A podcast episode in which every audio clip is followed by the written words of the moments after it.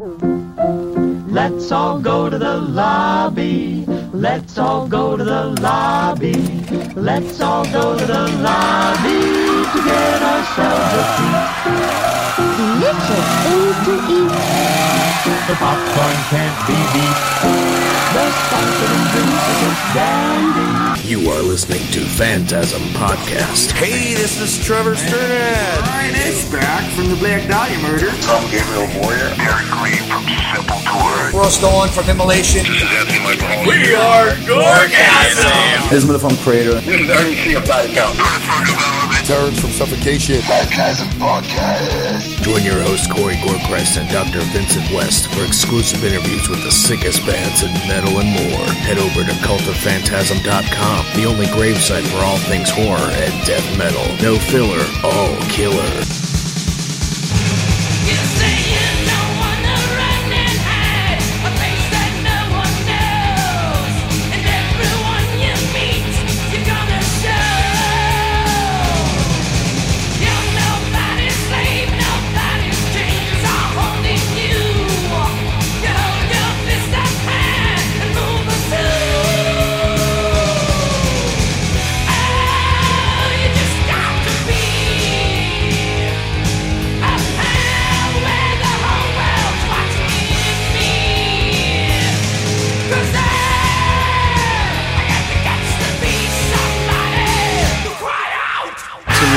From the other side of the morgue here, quarantine. Dr. West.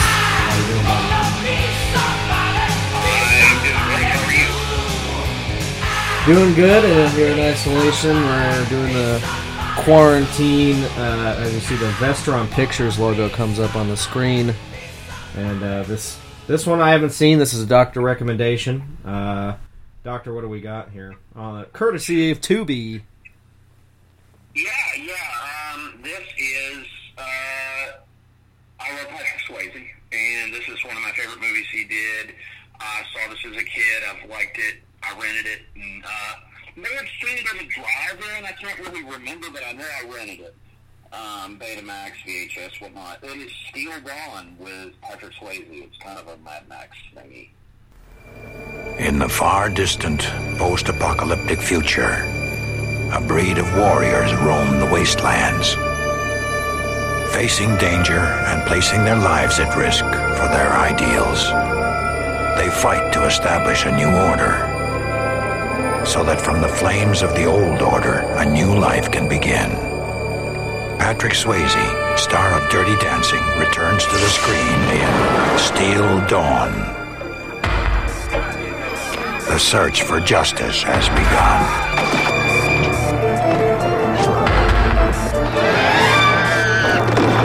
Work with me, nobody gets hurt. Turn me down. A lot of people get hurt. Never get away.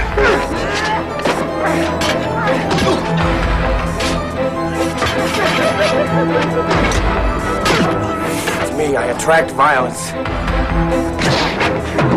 You hired me to do a job. Where's the stranger? He's gone. He left the valley. He wouldn't run.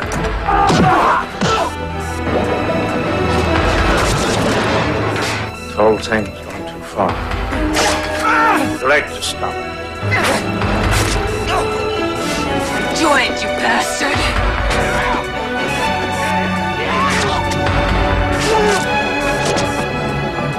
Never get away. You're the best competition I've ever had. You talk too much. Steel Dawn. 1987, uh, post World War III swordsman Patrick Swayze defends a desert widow, Lisa Niemi, and her water treatment farm. Uh, never seen it. I know Lisa Niemi is in. Uh, she's in that Max Max Headroom movie. She's also in One Last Dance with Patrick Swayze. Um, yeah, it's also got um, Brion James, uh, the guy that plays Leon. Rest in peace. Rest in peace. Leon from Blade Runner. He ever did. Yep. Goddamn. Fucking Blade Runner, baby. Of course, is well, Blade Runner is Corey's favorite thing he ever did. My favorite thing is uh, easily easily fucking horror show. Yep. He also did Tango and Cash. Uh, he did. Um, oh, what else? The Fifth Element. He was the general in that, which I love him in that movie too. Um, he's in a lot of cool shit, man. He's he's a good. He's in Red Heat, which that that movie comes up a lot lately. What we've been watching. Um, I think eventually we'll have to do that too. Produced uh, by Lance and Conrad Hool. Lance Hool directed this film, which Lance Hool also produced Missing in Action, uh, which we have done, and it is on the Tubi app. So if you guys want to, you know, follow along in any of our other episodes, um, feel free. A lot of those Tubi movies are on, or if you have them at home, then more power to you. But um, Okay, here's the thing. I would want to do a second Patrick Swayze Steel Gun photo op if it was possible. that's how much you like this movie. I do like this one, and I, I tell you, it's here's the thing. This guy was cranking out movies I read. Youngblood, fucking goddamn this, then Roadhouse, then Playbook. Are you kidding me? I mean, this guy is fucking fantastic. And Black Dog. I mean, just love his stuff, man. Dude, Black a great movie. Even- man. even And Ghost, This guy was super talented. He was in one of your favorite movies. He was in Donnie Darko. Yep. So, you know, Sure is. And in Ghost, I love, and you know, uh, it's it's iconic. And then, um, our moms love Patrick Swayze, and this is kind of a Mother's Day tribute to them as well. yeah. And happy Mother's Day. And if uh, another thing, he's also he had he him and Chris Farley did one of the best uh, SNL segments of all time. I mean, that whole episode with him was incredible. you know, and Dirty Dancing. I mean, that movie fucking rules. I mean, say what you want. Horror, horror metal podcast. I'm not afraid to admit that that movie fucking rules. It's one of the greatest movies ever made. It's so good. yeah, the print's actually really good on here on Tubi. You know, one of the other episodes we did of this quarantine series that we've been doing, we've just been kicking it old school. Don't got any interviews. Uh, we don't have anything really lined up at the moment either. So we've just been doing it the old school, just watching movies, chilling. Um, I remember I was getting at with that. oh yeah, we watched uh, Monster Dog, the Alice Cooper movie, which is a great movie, by the way. If you guys check out that episode we did, uh, the print looked like the fucking Betamax print. Like it just looked terrible, and that one has a Blu-ray, like a Kino Blu-ray. Um, but this one actually is. I did some research on that for you. It is legit if you want to get it. It's supposed to be really nice. Yeah, and I can. I mean, I've never seen anything Kino put out that, uh, you know, wasn't, you know, quality for sure. But this looks pretty decent. Like this is at least a high Oh, he's quality. digging this, though. He's already whipping ass. It's just good shit. Yeah, it, for those of you who've never seen Steel Dawn, it, he's already just straight up just hacking these motherfuckers up in the damn desert. Just as soon as this film starts, he's already being bombarded by these fucking goons out here. These nomads, I guess you they are bandits or something, and he's just fucking Bandits, yeah. fucking them up. You know, well, he's the nomad apparently, so they're just like a bunch of bandits trying to Right. get his ass, and uh, yeah, it's bloody already. There's some uh, impaling going on. He shot, he slit one dude right in the face. He got a back slit here. So there's a oh, and he got fucking decked right there. You don't deck Patrick Swayze. He just fucking straight got his ass. Well, you know, a lot of people don't realize this. The guy was a fucking trained martial artist. Yeah, no, he's a beast. I mean, he initially was going to get into film to do stunt work, and, you know, And that was badass. The guy, you know, these guys came out of the ground from the desert sand, and then uh, he's meditating. Really, meditating, nice fighting. and he saw another guy about to come out, and he just stabbed the ground, and you could see blood come out of the sand. That was a beautiful shot. It looked almost like oil, like it was like blackish blood. It looked crazy. But yeah, he just whooped, you know, like a seven or eight bandits' asses straight up. Dude, this movie is ridiculously underrated. It's so good. It's already good, and he, I, I love that Patrick Swayze's got the fucking rocking the fucking beard. You don't see that very often. He's just like rugged as fuck. Yeah, he's got the McCready beard. Yeah, he- he does. Even for what you say, but it's this. He's, He- he does have them. He's killing it. That was He's killing it. He's killing it. But I'm telling you, you know, this is a great movie, man. This is a. There's no Blu-ray of this, unfortunately, uh, in this country either. There may be a, a region one or something. I haven't researched that. Probably watch it. Watch this later.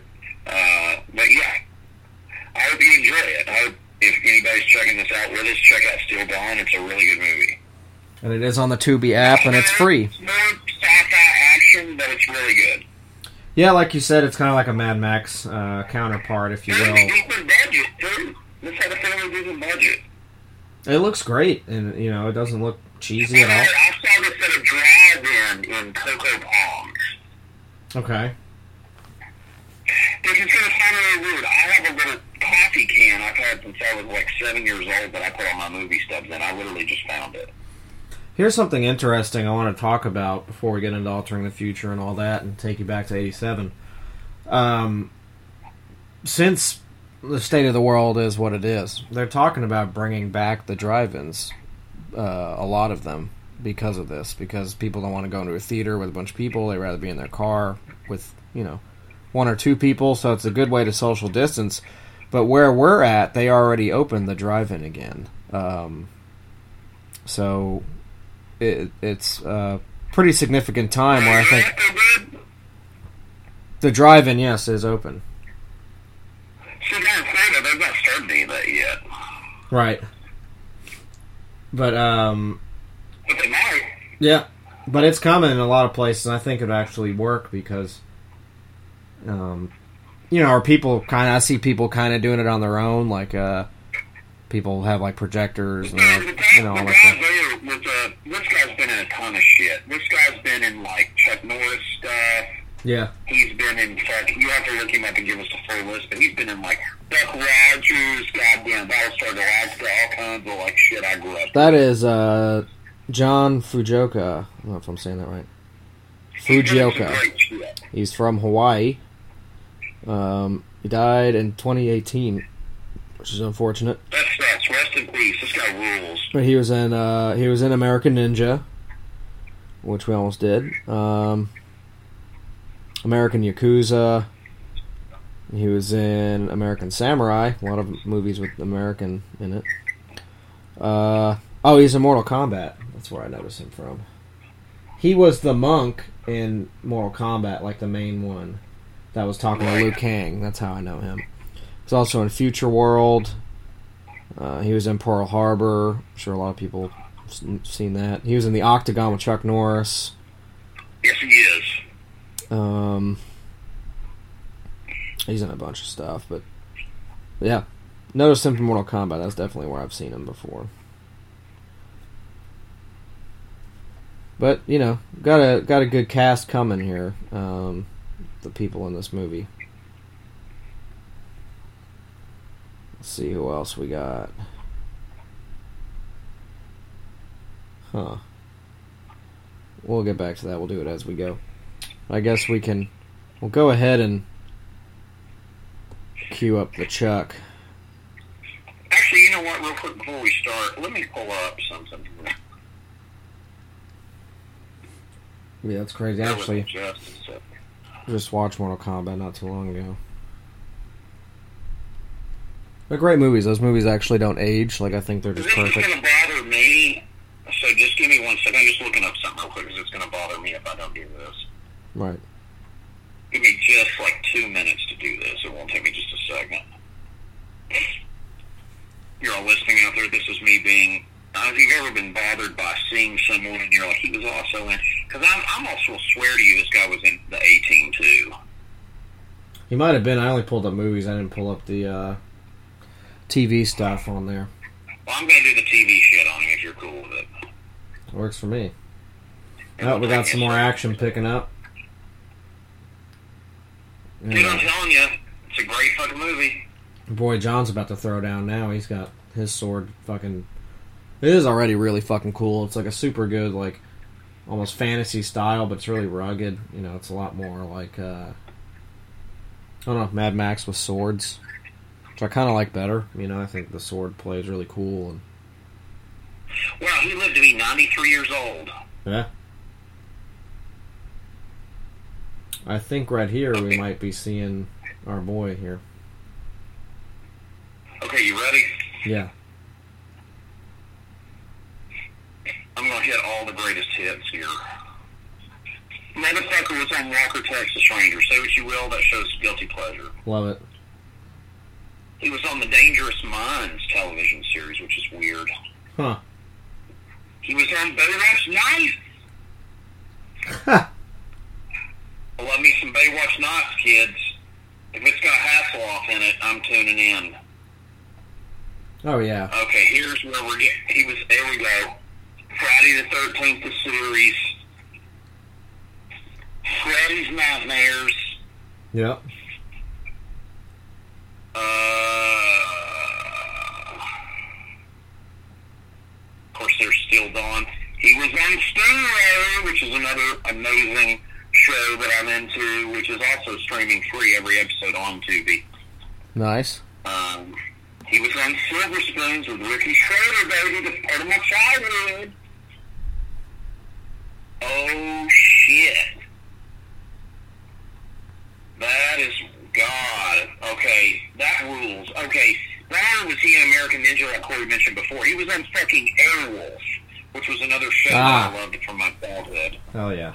Um, Matt Houston, loved it. Fucking television show from my childhood, amazing show, loved it. Lee Horsley, amazing show.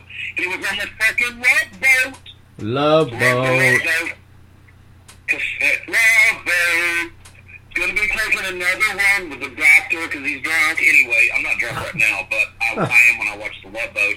And of course, there it is, kids. Rotten Road. Fucking Matt Houston, Love Boat, The A Team, Tales from the Golden Monkey, which is a fucking Indiana Jones ripoff live action ABC show. Loved it from '83. He was even on fucking MASH. He was on Greatest American Hero, which I love that show. Nice. Um, that's also streaming here on the Tubi app. He was on Magnum PI, which I love. He was on fucking Buck Rogers, which I love. He was in the movie Private Eyes with Don Knotts and fucking Tim Conway, which I love. Yeah, he's been in a He was ton of the shit. Octagon, like you mentioned. This guy was a fucking badass. Yeah, he did a ton of stuff. He was on the Incredible Hulk show in the 70s. He was on there in 1979. Yeah, he had a hell of a history. Live, Game. live action Hulk show, live action Wonder Woman show with fucking uh, uh, uh, on that, which was awesome. Uh, That's pretty intense. he was in Future World, which uh, Yeah, Future World. yeah, he was in that movie, which Great is movie. crazy. Movie called Midway. He was on the original Hawaii Five O. Oh shit, he was in Six Million Dollar Man. He's done it all, really. He, he was on Kung Fu with David Carradine. That's a great show. Um. Anyway, you guys get the idea. He's he's been in a couple of things. dude was low key, like a huge part of the '80s. In everything, you know. But he's been in some great shit, so. Here we got. We're back to the uh, fucking Patrick Swayze being a badass here. Love it. You know where he is. That's a really cool little landscape. Looks like it was supposed to be railroad tracks.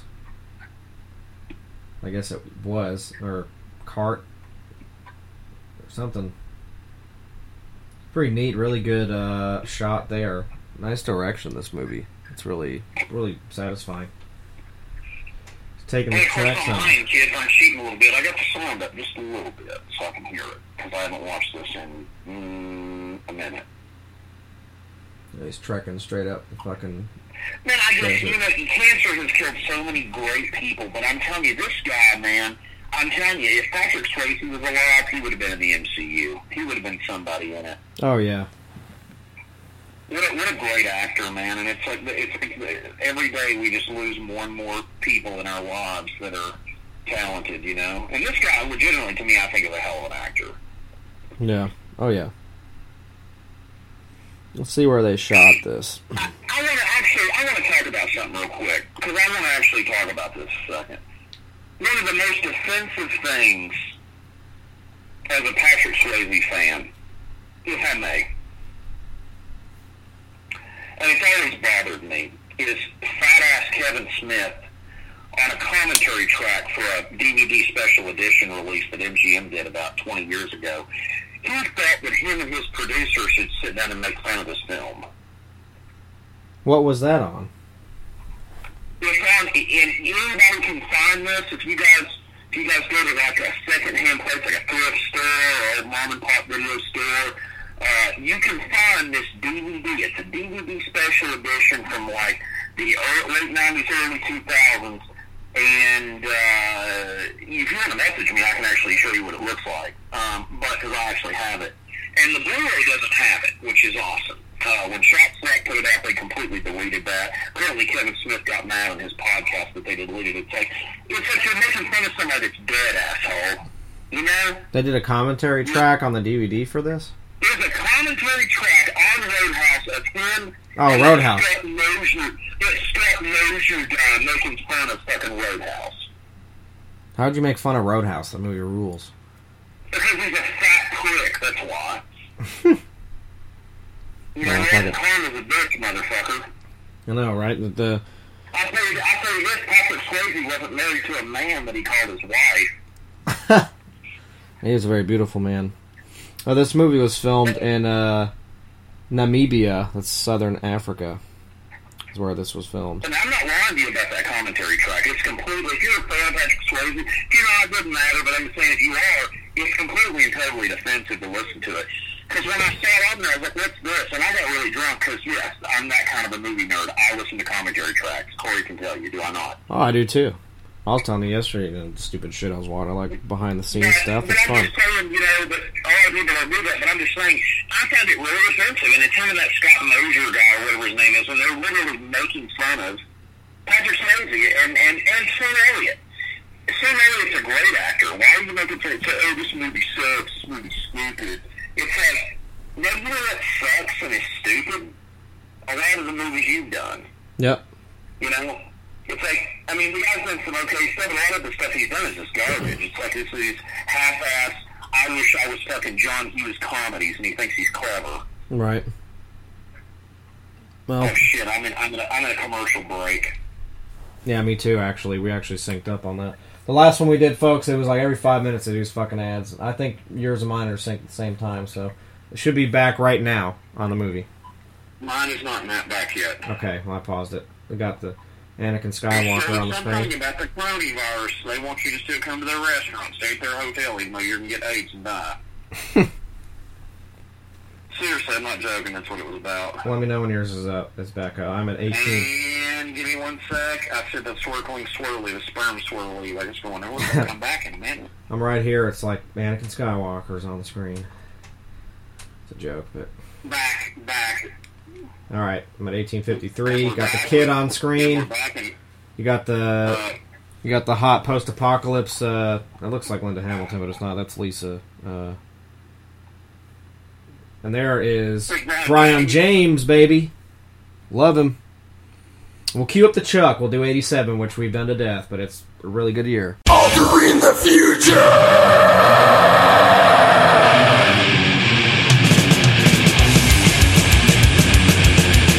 I'm burning. I'm burning through it. I'm doing it right now. I'm doing horror. I'm doing all of it. So we've done it so many fucking times.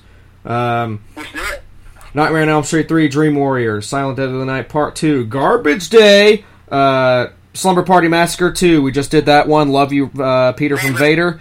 Uh, Doctor did a fucking amazing interview with him. Check it out. That episode rules. Uh, Stage Fright. Shout out to Patrick Mameli. That's who we gave that to. Uh, of Pestilence. Uh, Return to Horror High. Uh, Blood Harvest. Doom Asylum. Uh, Killing Spree. Killer Workout. Slaughterhouse, which shout out to Chris Barnes. Killer Workout, we've never done on this podcast. I own it. It's great. I love that movie. Uh, yeah, Slaughterhouse. Shout out to Chris Barnes. That's who we gave that to. Creep Show 2. Shout out to Matt Harvey. That's who we gave that to. Uh, Lethal Weapon. Uh, Dragnet. That's a Doctor classic. Yep. Uh, Dragnet. That's a Doctor classic. That's Dan Aykroyd, Tom Hanks. Uh, Beverly Hills Cop 2. You met him. This is so weird. I'm like, you met Joe Friday. It's fucking wild. Beverly Hills Cop 2. My hat was in that car. Mm, um, number one with a bullet. The Hidden. Uh, Opera. The Hidden is a great movie. Uh, the Untouchables. Good. Good Morning Vietnam. Empire of the Sun. Hamburger Hill. Raising Arizona. Full Metal Jacket. Uh, Planes, Trains, and Automobiles. Uh, no Way Out. Uh, Wall Street. Three O'Clock High, Overboard, La Bamba, The Living Daylights. Love me some T-Dalt, baby. Oh, that's a good movie. Three O'Clock High is a good movie, too. it is uh, Death Stalker 2, uh, Police Academy 4, Stalker 2 is great. Radio Days, uh, American Ninja 2, Revenge of the Nerds 2. Uh, Revenge Nerds 2, dude. that's good. I gotta say, his brother, he's on the fucking, uh, he's on the doing Domino's ads. Yeah. Come on our podcast. I love that guy. They got fucking rules. I'll have him wear the fucking Who Farted shirt. Yeah. um, Surf Nazis Must Die. Uh, Jaws the Revenge. Turd, but I still like it. It is a turd, but I still own it. Uh, Rent a Cop. It's a fucking Burt Reynolds. Uh, um, you got Kojak. Um, let's see. More, more more horror movies. We got Hellraiser, Dolls, House Two, The Second Story, uh, From Whisper to a Scream. What else? Trying to finish this up. Some kind of wonderful. That, that's a weird one. Ah, that's my movie. Yep, that's a your shit. theme lately. Yep. Star Trek and not Joe. Some kind of wonderful. That's uh, John Hughes. It's your favorite one, Eric Stoltz. Uh, Roxanne. Great movie, man. Roxanne, Steve Martin. That's a Uh, great movie. Dirty Dancing made that the same year. Uh, China Girl, uh, The Stepfather, Angel Heart. Good movie. Um, Dude, Angel Heart is actually a really good movie. it is. Uh, Fatal Attraction, uh, Slam Dance, which um, it's Virginia Madsen, but also Lisa, uh, that's in this movie, did that one the, the same year too. Um, Man on Fire. Um, let's see, Masters of the Universe, one with Dolph Lundgren. Shout out to Ross and Matt again. Uh, Superman 4, Quest for Peace, Team Wolf 2. The movie's awful, but I read it. It is good. It's cheesy good. Uh, Witches of John the Cryer is fucking Lex Luthor's nephew in that. He just keeps fucking going, okay, Uncle Lex. Awesome. Witches of Eastwick, uh, Inner Space, Batteries Not Included, Harry and the Hendersons. Inner Space I've never liked. Batteries Not Included I've never liked. Yeah, it's it's weird. I have it on uh, VHS though. Uh, Harry and the Hendersons. Shout out to Rick Baker. Uh, one of your one of your favorite movies, uh, Monster Squad. Um, let's see. That's probably, I don't think you can top it, although it's the double booty. Yep. If you're going to go 87, you got to go Monster Squad for me, and Lost Boys. yes, sir, and that's it. Yep. That's all I need. Uh, Spaceballs, Adventures of Babysitting. Then I'll do my other. And I would drag that in my in my dry linen closet Yep. as my third. Uh, Prince of Darkness. you know what, man? Okay, I'm just going to say it because everybody at this point, everybody's just picking up on this. Here's here's the deal. Everything, okay, and I'm, I'm not ad-libbing any of this, okay, so I'm going to go as far as vampires to John's first film. I pretty much like everything. Right. Except the thing because society's ruined it. Yeah. I know that's petty, but it has, just like they've ruined Star Wars. But realistically, right now, I'm not wavering on this ever again. Here's the deal, and it, these are not in order. I'm just naming these off. My go-to John Carpenter movies. John Carpenter is my favorite director. If you did not know that, but listen to this podcast the time. The only other person that I love and adore that I want to meet besides him before they die, which would be amazing, is Stephen King. But we're not talking Stephen King in this part. I may talk about it later though, because I have a big mouth. But right now, I love Prince of Darkness. I love They Live. I love The Fog. I love fucking um, Assault on Precinct 13. I love the TV version of the original Halloween. Yeah. I love those movies. Those movies are so near and dear to my heart. And did I say The Fog? Yeah, I did. Big Trouble. Here's the thing with Big Trouble. Big Trouble is such an amazing film. It's almost hard to believe that it's even. Yeah, it's fantastic.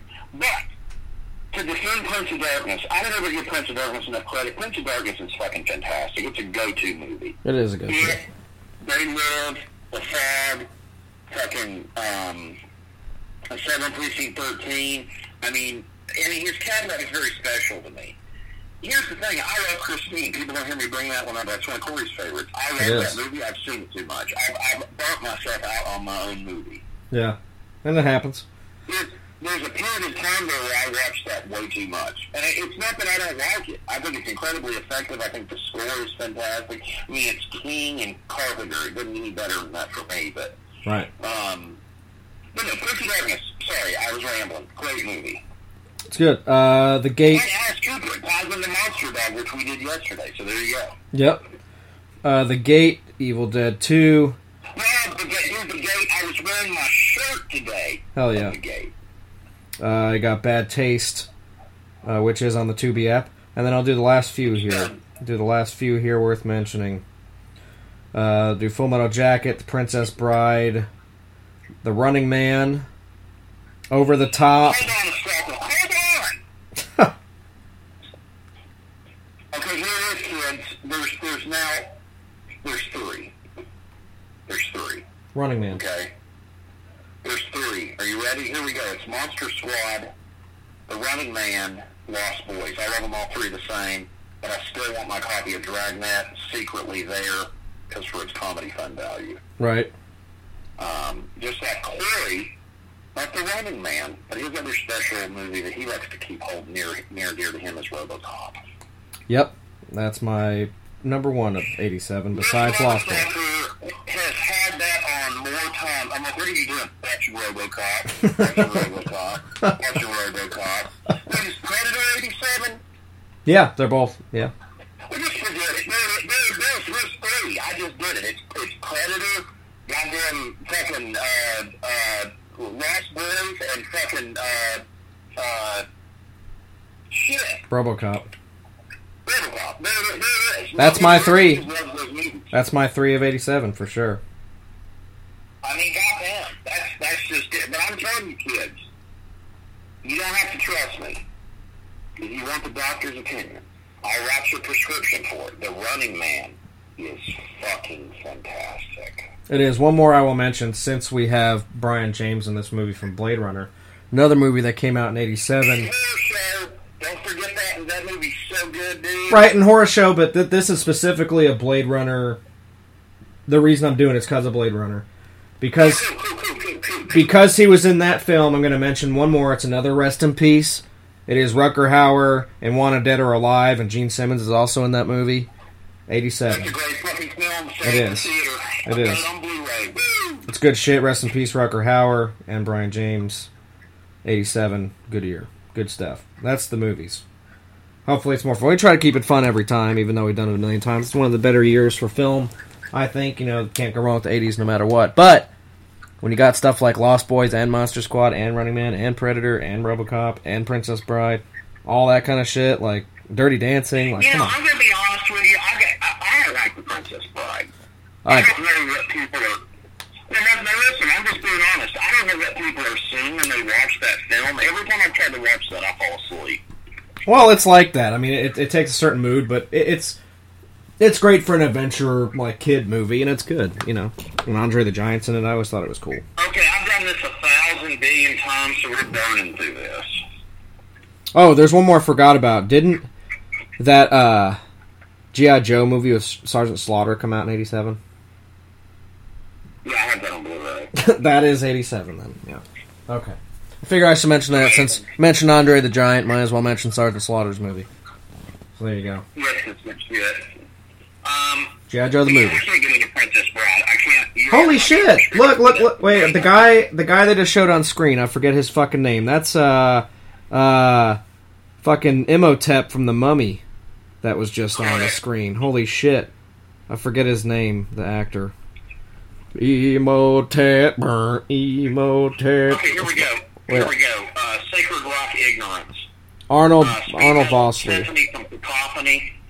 Ozzy Osbourne, uh, Randy Rhoads tribute. Uh, released from Agony from Destruction. Uh, the Eyes of Horror from Possessed. Uh, also an EP from that year, uh, the 598 uh, Garage Days EP from Metallica. It's great. It's good. Um, let's see here. The I'm the Man EP from Anthrax, which is really weird. Uh, Subtitle Whitesnake album. John Sykes, great guitar player, was in Tygers of Pan Tang and Thin Lizzy. It's a great fucking Whitesnake record. I don't care if it's popular, it's fantastic. I've liked it, saw the tour, I don't fucking care. Triumph and Agony from fucking Warlock. Uh, uh, this is for Corey Warchrist, uh, Celtic Frost into the Pandemonium. Favorite Celtic Frost album, one of my favorite albums of all time. Anyway, Okay, and we'll go right into Scott's childhood. We joined the Army from Suicidal Tendencies.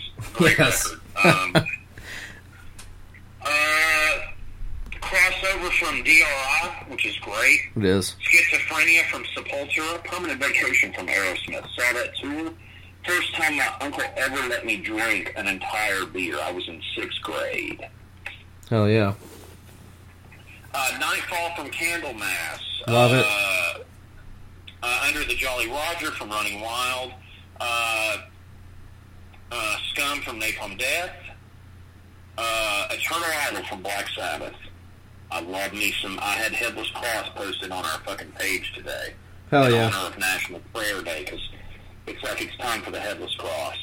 um, Animal House from Udo, Dream Evil from Dio, uh, Visual Lies from Lizzie Borden. Um, Probably my favorite. Overkill Taking Over, Once Bitten from Great White, uh, Persecution Mania from Sodom, Back for the Attack, Dokken, Corey, and Matt in the grave. Oh, Love yeah. you guys. Uh, Terrible Certainty from Kreator, uh, Rocky to Hell from Grim Reaper, Hysteria from Def Leppard, Electric from The Cult, uh, Under the Sun of the Satan, I don't know, it doesn't say, from Bathory, uh, Girls, Girls, Girls from Motley Crue. Love that record. That record backwards, I listen to Motley Crue all day long. I don't care. People can laugh at me, whatever. Uh, rock and Roll from Motorhead. Uh, Fighting the World from Manowar. It's my favorite Manowar album. It fucking rules. Uh, Hall of the Mountain King from fucking Savatage. Uh, Scream Bloody Gore from Death. Uh, classic. Great stuff. Of course. Uh, for Corey, Keeper of the Seven Keys, Part 1. Damn right, baby. Love Helloween. Let's see here. The Legacy from Testament. And I skipped some stuff that I don't like because I don't have to talk about anything I don't like. That's right. Um, and then I'm going to cap this off with some. Uh, these are the doctor's top picks from '87. So here we go, kids. Uh, Raising Fear from Armored Saint, my favorite Armored Saint album. So good. Uh, that's number three, or excuse me, number four. Number three, The Ultraviolence from Death Angel, my favorite thrash album, period. I love that album. That and Survive from fucking Nuclear Assault, that's all you fucking need. Those are my favorite two thrash albums, period. Even Oh, though it's Death good. Has literally diarrhea shit all over this podcast. now, my top two records, are you ready? Last two records, these are just some really great records, I think. Um, number two, I'm, I put it at number two because I want you guys to go out and check this record out. It's my favorite thing in their catalog. It's ruthless, and it borderlines the beginning of death metal, even though it's not accredited to it. I've never got to have this conversation with these gentlemen, and that would be Tom or Gary from this band, but we will one day. I promise you we will. Number two is Pleasures of the Flesh from Exodus. Number one, R.I.P. Oh, yeah. Woo! And I'll tell you one thing. Um, I got finally is being shipped because it came from Europe. You know, I have a, I have a, you know that stupid brand Blackcraft or whatever people wear all the time. Well, I got one of their black vests 'cause I didn't feel like making another one because I have a couple, and there's one that's black and they already got it. So I ordered a uh, Coroner Death Cult back patch for it. I'm gonna sew it over top of it. Their Blackcraft shit on it. Here's the thing, kids. Coroner, Coroner to me is labeled as a thrash band. They're really not. They're, in my opinion, it's the beginning of death metal. Well, same thing for Possessed or Death. I mean, their really early stuff sounded like more thrash, but they were flushing out a, a new style. You know. But I'm telling you, that for me, they're Ron Royce's vocals and anything. If, if anything, you know, I, I, I they're like Rigor Mortis. It's the same kind of thing. I Right. Everybody calls them thrash band. They're really not. It's Especially by the time you get to like my favorite album, like Mental Vortex and, and shit like that. I mean, it's and normal no more color like that. Those are death metal albums. I mean, and R.I.P. sounds to me like a death metal album. Doesn't sound like thrash. It's thrashy because it's early death they're, they're amazing. They're so good. Um, uh, I got an ad starting in about four seconds. We got Anakin Skywalker here doing fucking backflips. And here we go. It is on the ad, on the ad, on the ad. Happy Mother's Day. Buy our $400 watch. Sam, Samsung's got your back. We want you. I going to say, first thing I ever heard from Coroner was Masked Jackal. It's amazing song. It's fucking nasty as Now fuck. listen, the very next day, this is a true story. The very next day, I went to Record Bar in Boca Raton, Florida, at the big mall, and I got um, More, more, more, more. and I had two ads. Two of them. I've never, I've never looked back. I've got to be honest with you. I've been a Coroner fan my whole life. I've, I've never not watched them. Okay, I, I'm back. I like them. I'm back. I'm back. What's the timing on yours? Mine is at 3627. We're on it perfectly. He's sleeping, Sweet. having a Yep. nightmare. Yep, he is. So your first was off punishment. Um, Punishment, yeah, and I, but now you got to realize that I was watching Headbangers Ball. The, the album was brand new. For Dragons is second night. The album's brand new, and and I don't know if we'd even be able to find it. And I went to the next day. They had it on vinyl, and I bought it on vinyl. And I literally still have that fucking thing. I actually have it upstairs. And I'll tell you something funny about it. I got to see them on that tour. hell yeah. Mine was the. first time they ever played over here, and I've got something really cool to say about that. It was all IRS bands on the bill, so I got to see Coroner with Nuclear Assault. So That's nasty. I think- who else on that bill? Cro-Mags. Hell yeah. Dude, I'm just telling you. Here's here's the thing. Some double New York shit, some double New York goodness, and then you got the Swedes. thing, man. We ever get fucking Harley or John Joseph on here from fucking I know those dudes don't like each other. We get them on here separately. Because I'm still, to this day, have a bone to pick with Metal Blade Records. Because we were supposed to have had Blood Clot on, which I don't even know if it's a thing anymore, which was John Joseph from goddamn Cro-Mags, and we never got the fucking interview. I was supposed to fucking interview him, and it never happened. Yeah, I don't know what happened with that, but we'll figure it out. It was the same bullshit. It was, oh, it's full. It's full. It's No, that's like, all right. It's "Oh, just sure it is." that's logistics we deal with on our end.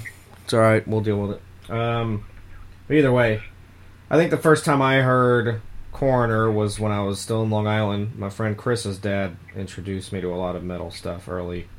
This is when I was like in second or third grade, and he showed me R.I.P. The one I remember hearing is the title Is track. this the people with all the kiss shit? No, no, no, different. Okay.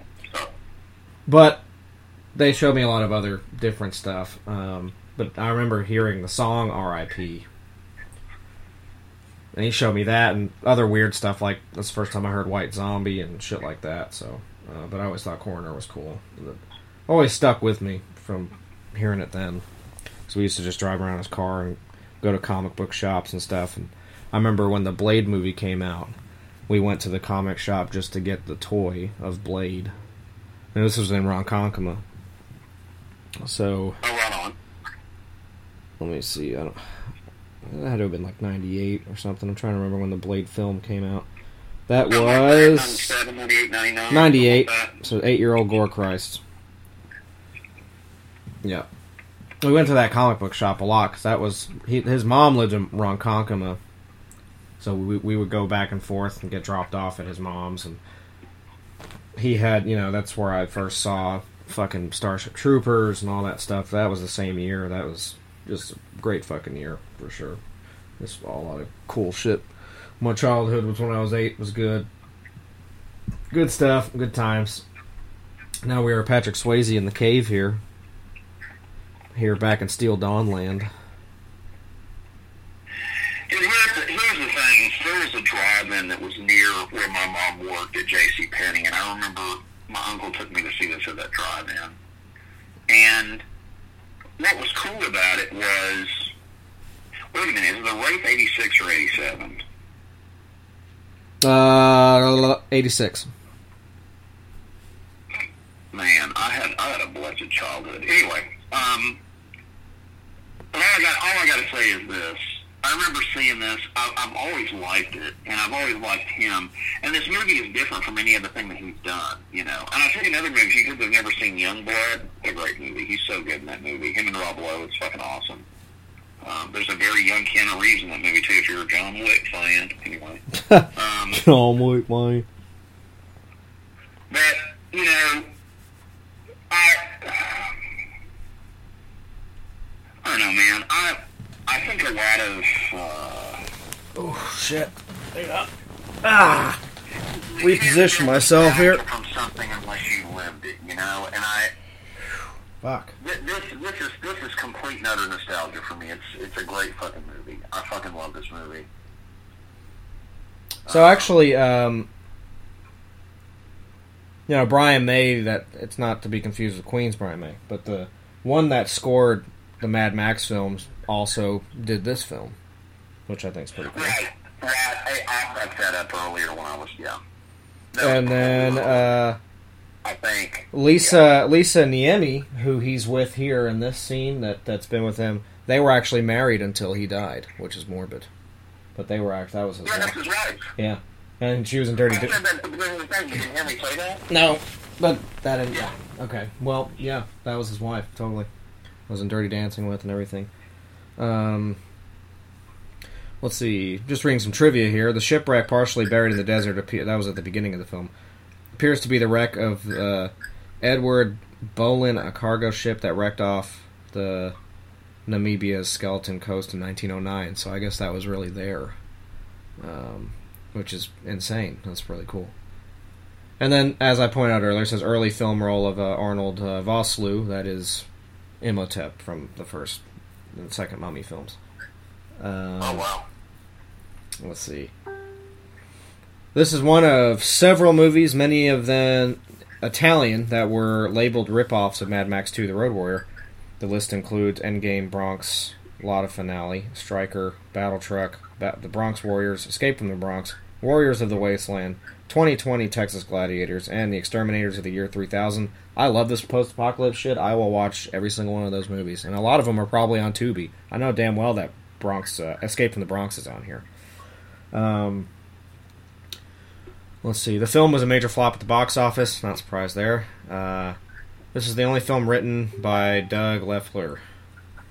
And then second of only three feature films directed by Lance Hool. Of course, Lance Hool produced uh, uh, Missing in Action. Um, let's see. Picture was likened to the Western classic Shane from '53. Uh, Leonard Maltin said the film was a futuristic rehash of Shane, and rating the movie stated the flick was a futuristic Shane story. So I guess Leonard Maltin actually enjoyed this film, or at least must have. Seems appropriate enough. Um, I wanted Yeah. to take a second, if you're cool. I wanted to say something real quick. what you got?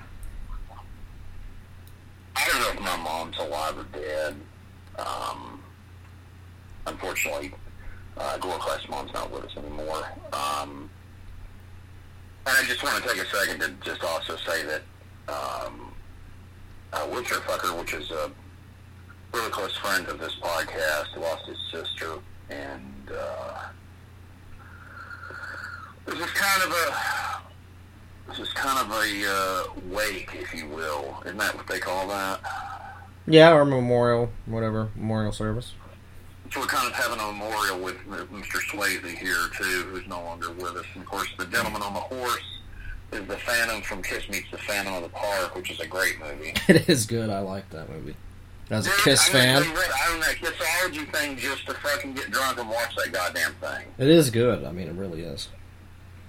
And actually, for a DVD, it's pretty fucking nice. And I'm a Kiss fan. You know, I like that cheesy shit. I want to tell everybody out there a story. Uh, Corey may or may not know this. He's a big Kiss fan, but I wanted to go ahead and tell you guys a little story about those Kissology box sets. So there's a volume one, a volume two, a volume three. I have all three volumes. Um, I had the third one stolen from me, which was my favorite one because I had the Psycho Circus tour on it. well, the right? I can't do that. I love you, but um, I liked it. It was cool. They had a Halloween concert we're, on we're there. not going to get into. I'm not going to get into Kiss debate right now. I just want to tell everybody about this, but um, I can't do revenge either. But you know, whatever people like that record, whether it's fun. But here's the whole thing. Um, depending on which retailer you bought it at, you would get different bootlegs that would come with the thing. All of the fucking contents, for the most part, of all three of those volumes, and all the different random bootleg discs that you could get of those shows, they were all seized from a guy at a Kiss convention guy in Atlanta that used to put it on every year. And I was literally at the fucking convention the last year he had it. Nice. And this was in the like mid late it was mid nineties. And and literally Gene and his lawyer basically showed up at the Kiss convention. Of course I didn't see any of this. But the the the tale goes this way, and I heard this from Eddie Trunk, so I know it's legit. That guy's a legit dude. We're glad to have Eddie on. We've had one of his judge. We had Don on, Jamieson on, Corey talked to him, but Eddie Trunk is somebody I definitely love to sit down and power with. But anyway, uh, I know this isn't a death metal thing, but I'm a big Kiss fan. Corey's, uh, Corey's a big, bigger Kiss fan. I, I was growing up as a kid, but I still love them. Um, and he sees that stuff from that conventioneer bootleg guy, dude, that, that ran that fucking convention in Atlanta. And that's where 90% of that content of Kissology 1, 2, and 3 came from. All of it. Yeah. And, and Gene put the shit out, and Gene, and that guy started flipping out everything. Gene said, "What the fuck are you gonna do? What are you gonna hmm. do? You stole this shit from me." Yep. If that Now, on the flip side of this, I hate that that convention's been gone since the mid '90s. That got put on a hell of a Kiss convention. The last one I went to, I got to meet fucking uh, Vinnie Vincent.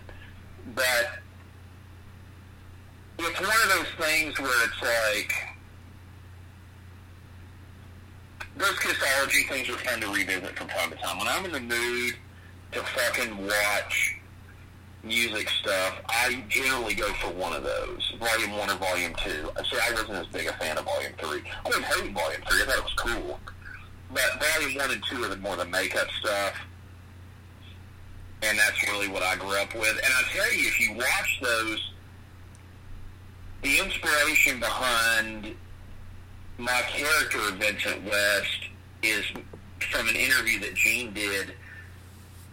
It was either in Volume 1 or Volume 2, but he basically was like, I tell you what, this is what he said. He goes, I tell you what, why don't we tell everybody this is a charade, this is all fake, we'll take the makeup off, and he's like, what would be the fun in that? yeah.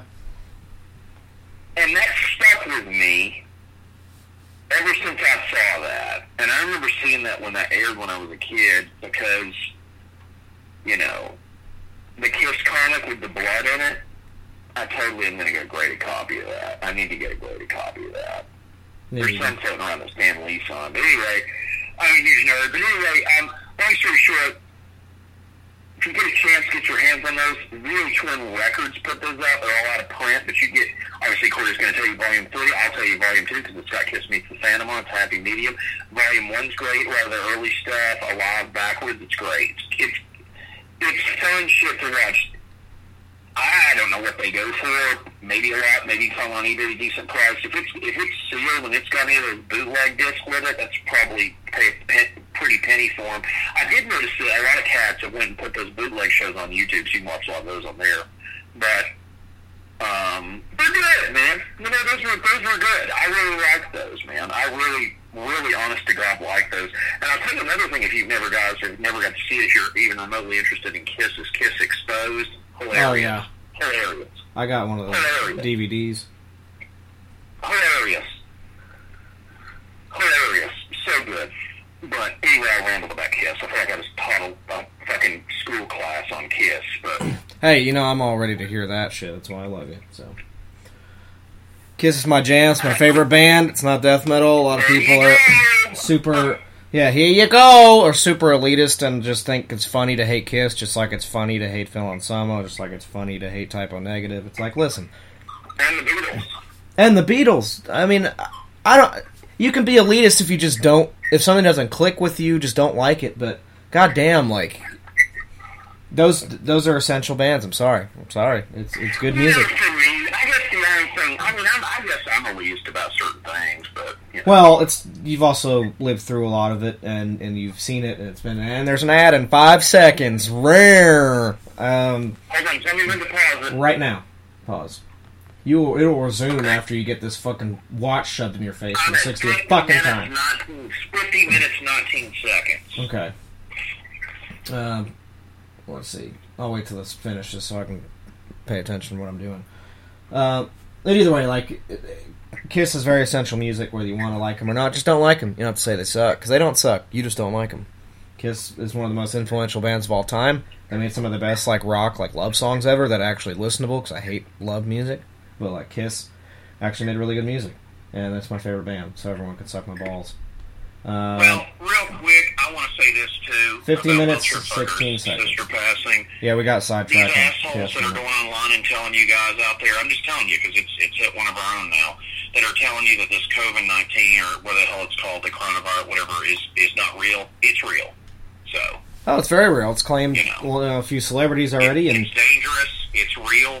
It's hit our Phantasm family now, so it's real. I had a friend uh, Shelby in California that you know she moved out there and she has it and she's had it for a few weeks and been posting video, been vo- posting pictures of herself in the hospital and giving updates and saying how bad it is and how much it hurts and Well, there's a, what was her name? her name's Shelby and it's not a joke. Like, I mean, Well, get well, Shelby. Get Yeah. well, you know, that's it's dangerous, man. It's it's, it's hurt and killed a lot of people. Clearly, from New York, it's decimated that state, which makes Yeah, me sick to my stomach. it's awful. I want to just say, we've some of the best guests we've ever had ever. When should I unpause this? oh, pa- unpause it. I'm sorry, I got sidetracked. now you gotta now I gotta pause it and wait for you. I am at uh, 51 minutes 24 seconds. You're gonna have to give me a second because I have no way of checking that. Uh, Patrick Swayze is getting a rub down right now. A good old massage. So whenever you get to that point. No, that's that's not happening here. He's just hugging her. Right, it's after that, so just tell me when you get to that part, and that's where I'm at. She just started doing the old, the old masseuse here. Um, but yeah, it's Hold on, hold on, hold on. We're about to the masseuse thing. I, I got something really nice to say about New York. Give me just a second. he's a Okay, masseuse. All right, and good. Um, so here's the thing. Some of the most fantastic people we've had on this podcast have been from that state. It makes me sick to my stomach. My heart goes out to all of them, their friends, their family, everyone. Uh, I feel for everybody up there. I, it, man, I tell you what, for a, a redneck from South Florida, I felt pretty welcomed by a lot of those people. I can't say that about a lot of our guests. A lot of our guests, you know, have been fucking rude cocksuckers. We've had some real pricks. I wouldn't say most of them. I'd say a couple of them. We've had some great people, but we've had some fucking assholes. And, and assholes can come from anywhere. But I would say this. Legitimately. Phil Malevolent, I know he's a Floridian now, but he's originally a New Yorker. The Suffocation Boys, the Immolation Boys. You guys have been so fucking goddamn cool. Thank you so much. From the bottom of my heart, you guys are the fucking best. Man, Brett, rest in peace. Brett Hoffman, what a cool dude. New York boys, man. It's good stuff.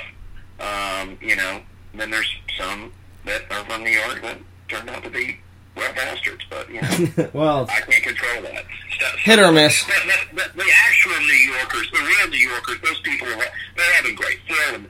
from Malevolent and fucking uh, Terrence, Derek, the Suffocation Boys, Frank, Marlon, are the best people in the fucking world. They're the absolute best fucking people in the world. I love you to death. Great people, but Ross and Bob from Immolation, thank you. You know, I didn't get to interview them last year, and they were trying to do everything they could that day to make it happen because we had some other shit going on with my job and wheelchair fucker, but whatever. But the, the reality is, at the end of the day, stand-up dudes, I love those guys. Shout out to fucking Mike Smith. Talked to him recently. Uh, original Suffocation drummer, great dude, amazing guy. Uh, you know, just really good people, and, and we were reminiscing, and I sent him the interview and listened to it, and it was just fucking funny. But um, Hell yeah. good folks, man. And you know, I, I found it really interesting that the East Coast is decimated and most of the West Coast isn't even touched. That's what I don't understand. And then everybody in fucking China's like, "Oh, we're fine, we're not going to help you out." See, ya." it's like that's fantastic. Yeah. This is not a political podcast, however, that's my thoughts on that. I agree. Brion James. Yes, he's he's old Tark in this film. Actually, I like to call him Max Jenke. That's what I like to call him. He's old Leon. Dude, the Max Jenke photo out for me would have been the coolest thing in the fucking world. That's his character in the horror show. Sean Cunningham, amazing shit. And like I said, the fun thing about the horror show, there was a big, because I saw both of them at the theater, it and Shocker came out around the same time, and nobody really knows who stole from who. Each each movie's a little bit different. Right. But both both are supernatural and both are killed in the electric chair. So Yeah. It's just And then coincidence. I, I don't know what the deal is, but Horror Show 3 is known as House 3 in Europe. I don't understand that, so. I don't know. Because there's no connection. Even Sean Cunningham's came out and been like, there's no connection to that. But, you know, it is what it is. It's weird. I don't really realize how big Brion James actually is, but I mean, he's a big motherfucker. I fucking love this guy. This guy was a part of my childhood. He's fucking awesome. And he looks like Hulk Hogan in this movie. Yeah, it's great. He's running around with his Actually, fucking. looks like he looks like Hulk Hogan. He actually looks like a cross between Hulk Hogan and Rick Steiner. yeah, he's got the fucking blonde mullet, and he's got the fucking Scott Steiner. Scott Steiner. Scott Steiner. Scott Steiner. big Papa Pump. Yeah. No, he does. Which actually, I want to give, I want to give a shout out right now. Scott Steiner's son got drafted in the NFL. That's pretty badass. It is. Let me let me look real quick. I'm going to run my thing here, kids. Uh, a little sports trivia for you and wrestling trivia. But yeah, Brion James got his fucking Hulk Hogan mullet. And he's got his guns out. He's fucking been. He's a big ass dude. You know, you don't really notice it. I mean, I didn't at least. And then him next to Patrick Swayze, he makes Patrick Swayze look tiny. I mean, he's a huge guy. I, I guess I just never really noticed it before, but yeah, Brion James is a big man. He's a big motherfucker. Patrick Swayze's just always been chiseled. You know, he's very fit dude. Dude, this is fucking awesome. Bronson Rechsteiner, which is fucking Scott Steiner's son, is a fullback, and now he's on the goddamn. He's on the fucking Ravens. It's fucking awesome. Jesus. Look him up though, dude. It's, his name is Bronson. Look how big this motherfucker is. Bronson starter, starter, starter. Let's see. Check this out here. That he named him after Charles Bronson. That's so fucking metal. Let's see. Yeah, Bronson. Oh, that's uh Rick Steiner's son. Whatever, whatever. It's one of the Steiner brothers. I don't care. Bronson Rechsteiner. Jesus Christ. Whatever, it doesn't matter. It's, you know what I meant. It's in the family genes. Whatever. I was, I had sort of a, a, a thing. Whatever. It's one of the Steiner brothers' kids. It's fucking amazing. He's on the ratings. Rad. Holy shit. Yep. Look at him though. He's a big bastard. Yep, he was signed in uh April of this year, so Yeah, it was stuff for draft, baby. came from uh Kennesaw State. Down in Georgia. Yep. Yep, Devil down in Georgia. Well, I was formally Look at that introduced to you, Bronson, Bronson Rechsteiner. Let me see. I'm looking at the actual video right here.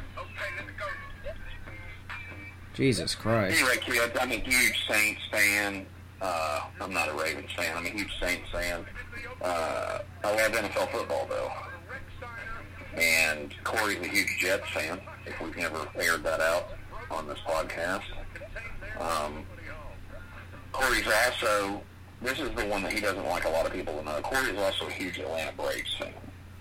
Um, he, uh, no. Listen to one of our, listen to one of our quarantine episodes, I go into, I, I do, we do some sports trivia. He's the biggest Mets fan I've ever met. He's, he's a Mr. Met through and through, and he is a Jets fan. He's a big Jets fan. He's a New York Rangers fan, which I don't know why. Anyway, um, he has with Glitter, though, so he gets a pass, and he is from New York, so it's okay. Um, I'm a sailor. I'm from New York. I love I love him to death. He's a he's a good dude. Um, but yeah, he's a huge uh, he's a huge Jets fan. If you want to know what my what my brain looks like stoned, just watch the scene in Ghostbusters 2 where they uh, slime the inside of the Statue of Liberty and it and it walks around New York. That's what my brain looks like There you go. when it's on drugs. I don't know if that means he's high right now or not, kids. I don't know. No, just saying if it happens. That's why I don't smoke. or do drugs because that's what happens to my brain. So marijuana. But anyway, but oh, actually, let's tell a fun story. Okay, I'm going to tell the story, and I'm going to let you cap in wherever you want. I actually haven't even even drank today. I've only been up for a few hours. So Okay, well, here comes some comedy for everybody out there. I've never told this story on this podcast that I'm aware of. It's fucking hilarious. So one night, and I don't even remember why, I came over to hang out with you at your place. Mhm. Your mom's was alive. It was awesome. So was Mother's Day thing, so it's a fun memory for me. Went back, literally shut the door with his mom for like an hour. It was great. no, And then I went in and I wanted to uh, throw. I did not. I never would hurt an animal. But I wanted to stick Corey's cat into a blender um, because he was satanic.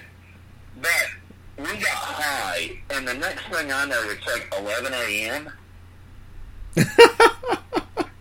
like it was like seriously like 1 a.m. And the next thing I know, it's like 11 a.m. And I literally drive up, and I'm still high. yeah, good shit, man. Now, here's a true story about that. This gives you guys some background into, into me. Other than that time, the only other time that I've had a mass amount of marijuana was with Suffocation on the Frank Farewell tour in the fall of 2018. I don't smoke, you know. I don't either. And, but I'm just saying, that's true story. I remember it was like 1 a.m. and I remember I remember this guy that we used to hang out with, which I'm not even going to give him any kind of street cred here. He'd been there playing beer pong with Corey. I didn't drink anything, and and he's hammered and Lee's hammered. It's like 1 a.m. and- Corey's like, "You want to hit this split?" And I did. Next thing I know, it's like 11 a.m. and I'm still high. And you were still like more hurt spruff, spruff. Pretty much. So yeah, so I've seen the inside of the Ecto Pink Slime Ghostbusters 2. I just fucked that up brain Statue of Liberty goo. It I happened. I've seen that. But, It happened. well, and speaking of Corey, there he is on the screen. Um, that's little Corey there. He just needs a Ranger shirt. New York Rangers, not Texas Rangers. He's a New York Rangers shirt. That's right. And then he's just running around. He's like, I'm going to go to my friend's house. Well, that's great. Anyway, um, Brion James, though, I tell you what, I don't think the guy gets any credit. Um, I got into a huge argument with a guy a couple of years ago when we started this podcast. He was telling me that Brion James was still alive, and Brion James was very much dead. Yeah. Um, and believe you me, I don't want him to be dead. I love the guy. Um, that's easily somebody I would have given fifty bucks at a con to talk to. It's like when we met Tony Todd. Like that that guy. I've grown up with Brion James. You know. Yeah. Um, I think uh, as far as importance to like movies in the '80s, especially this kind of stuff, him and Clancy Brown are like the two unsung like badasses of the '80s that people don't give enough credit to. I hold them in kind of the same and candle. those guys are character actors. Sue Clancy's been in tons of stuff. Speaking of Tony Todd, I want to do a little plug here for him. Tony in the DC animated universe is now Darkseid. It's fucking awesome. It is fucking awesome. It's fucking awesome. Nerd shout out to him. Um, very good. Um, but yeah, I miss my mom, man. I don't know if she's alive or dead. I hope she's okay. My mom was deathly ill with Alzheimer's last time that I saw her, but I haven't seen her in almost two years. So Yeah. hopefully, ever she's out there, Mom, I'm thinking about you. Mom and I used to watch Youngblood together. We used to watch uh, Dirty Dancing together, and we used to watch Ghost. And even Roadhouse. Mom liked Roadhouse. Kevin Smith just doesn't like Roadhouse because he's a jerk. Yeah. But, you know, that's fun. But I'm not joking about that, the DVD with the commentary track. That's no joke. Oh. Yeah. It's annoying, too. If you ever get a chance to listen to it, it's annoying. It'll make you hate that guy.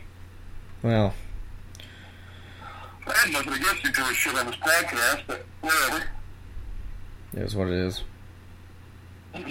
Or is it his, what, his manager? Was his manager was rude to us? Is that what it was? I have no idea. You don't remember what I'm talking We can talk about this. Nobody's going to listen to this. Oh yeah. I mean, I, Fuck that motherfucker. We got fucking, that guy fucking crapped on us. I don't give a fuck, man. This is our Mother's Day episode. I'm, I'm not pulling no punches with that. That guy's a fucking jerk. It's like, who makes fun of Roadhouse? Yeah. I don't know anybody that doesn't. I don't know anybody that doesn't like that movie.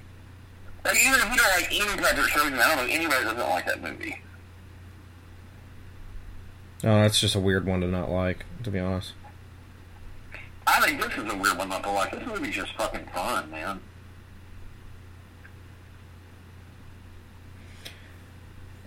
That is really good, and, and you know when people want to be like, "Oh, it's just a Mad Max ripoff," no, it's like it's not. It's just it's a post-apocalypse movie. I mean, they're not riding around on dirt bikes and fighting over Man, oil you, at all. The, ul- the ultimate, the ultimate, the ultimate fucking trilogy of this stuff is this fucking Waterworld, and then you Yep. could do maybe Road Warrior. Yeah, I mean, I'll take that all day, and I think this one fits in with that perfectly. You know, very entertaining. I love seeing as much screen time as uh, Brion James is in this movie. I fucking love it. And Patrick Swayze rocking the fucking beard. It's fucking badass as fuck. This one's just good, man. It doesn't make it doesn't feel like Mad Max. It just feels like a po- post-apocalyptic movie. You know, it's doesn't give me that vibe. It's not all about like the cars and the tech and all that stuff. It's just they're just fucking fighting. Yeah, I, I don't even need to put a negative spin on stuff, but I just, you know, I take it very personally when people, you know, when people are nasty or rude, like a lot of people have been during this outbreak of this virus thing, you know, to me in public. And it's like, you know what? There's no reason to act like that. You're wanting out of the house for a minute. I'm wanting out of the house for a minute. Why don't you just ignore me? I'm ignoring you. You know. Right. But it's hard to ignore somebody when they defecate on your on your on your body of work. Yeah, you know. I'm not saying anything offensive to anybody, whatever. But I'm just saying in general, if you defecate on a body of work that I'm doing with my broski here, I'm going to take it to offense. Yeah. I'm just gonna be like, whatever. Fuck um. And now I would like to do our brand new segment here on Phantasm, and it's who's who's who's uh, who's up to something. And it's it's just a fun little thing I'm going to do real quick here. and if nothing comes of this, I will quietly walk away from this. This isn't a new segment. I'm just being a shit. Um, let's see here. We'll just call this letters to the doctor.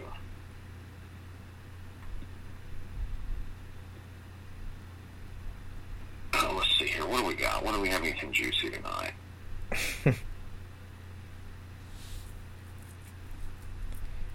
Let's see. Let's see what we got. Well, that's really fucking annoying. Hold on. Doctor's doing some digging. That's never a good idea.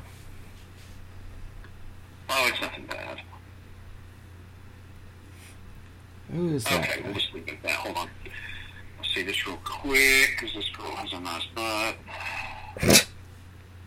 That is very nice. Let's see. That guy, I guess, is uh, Marcel Van Heerden. Oh, God, that's your boyfriend, Jesus. Stretched out, lives in a fucking beard. Stretched out, lives in a fucking beard. Stretched out, he Will you put me in that photo, too? That way they know somebody else is fucking you. You know what, man? I, I swear I should be a therapist online with people. It just seems like fucking, you know, people have to have therapy. It's just like, I've got to put a photo of me hanging out with my boyfriend. That way nobody tries to fuck me. It's like, well, if you think I'm just going to be some fucking cuckold that watches you do that, you're out of your mind. Because you need the doctor's dick. okay, let's see what we got here. Letters to the doctor. Do we have anything? Has anybody been running their yappus? Uh, Letters to Dr. West. Letters to Dr. West. saw one guy. I posted a thing, and I didn't. And I said, uh, oh, what was it? I saw it earlier. And the guy was just being a shit. I can't remember. Wait, who is it? Tell me, because you know what that time it is, kids. That's what I'm looking at. Time. That's what I'm looking up. I put Please. There was somebody trying to be a tough guy on our page because I was like, I posted a thing that said, uh, you know, what horror movie scared you or made you the most uncomfortable or something like that. And I had a lot of people say stuff, and uh, one guy was like, "Nothing makes me uncomfortable." I was like, "All right, tough guy." I was like, "There need there sh- there's got to be something." They're like, "Not really." It's like whatever. Where is Mr. Tough Guy? Let's find him. I am I'm trying to find the post, but my Well, no, don't worry about it. I'm on it. my app is being a queef, queef. My app is being a queef, and here comes a dude with a shovel. Dude with a shovel. Okay, let's find it here. Oh, May 6, 1944. It was posted by the doctor. Got old Phantasm 3 Lord of the Dead. Came out. Damn straight. It's badass. Yeah, what's the most. It's this. It, it's a post that says, What's the most disturbing horror film you've ever seen? And it's I'm got. on here. I don't see. I don't see anybody going. Nothing scares me. It's got uh, 16 comments on it, so we had people. Let's see what people said. Uh, a Serbian film, that's a good one. A lot of people posted that one. Um, Cannibal Holocaust, that's a good one. Bone Tomahawk, uh, I don't know about disturbing, but it's a good movie. Uh, Baskin, that's another good one. I'll like that one, sir. Serbian film. Eraserhead, that's a great one. Not really a horror movie, but I'll take it. Uh, Martyrs, Martyrs is really fucked up. That's that's probably on my list. I don't see. I must have this motherfucker blocked already because I don't see it. It says, "I am not easily disturbed." It's old. Where is this at? His name is Shady Pickens. Oh, I've got it. And he looks. I'm not going to ban you, Shady, but guess what I'm doing? Your comments toast. He just It's looks. toast. I swear, some of these people are just made up people that just fuck with stuff. Uh, Sixth Sense. That's a weird one. I, I didn't like that one.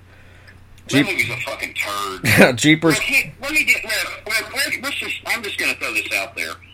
I'm not a Bruce Willis fan. I'm just not. I have some of his movies, but am I a fan? No, I'm not. Yeah, I mean, I've never really stuff he's in. I'm not like, oh my god, Bruce Willis. I mean, I'm not. Look, Die Hard's a great movie. The first one. But I'm a fan of that movie. I'm not a fan of Bruce Willis. Last Boy Scout is my favorite thing he ever did. Mine's Last Man Standing. Uh, I got an ad. Got to pause it. I have an ad. Ad time. Ad time. I wish they. I wish Samsung would be on this podcast so we get money. You know, that'd be great instead of us having to promote this app and not promote their shit because they're on what we're trying to watch. But it's like Jesus Christ, we put these Samsung ads in here enough as we've watched them this past few days, and we'd have we'd have all kinds of shit. Go to Grubhub. Make sure we give you our COVID food. Here's this old lady inside of Grubhub. We want to make sure that she gets her COVID breadsticks. All right, I'm back. Back. Unpause. Corey wanted you all to know too to always use Grubhub, and, and he loves them. And Yeah, they're great. Just get your get your COVID breadsticks and.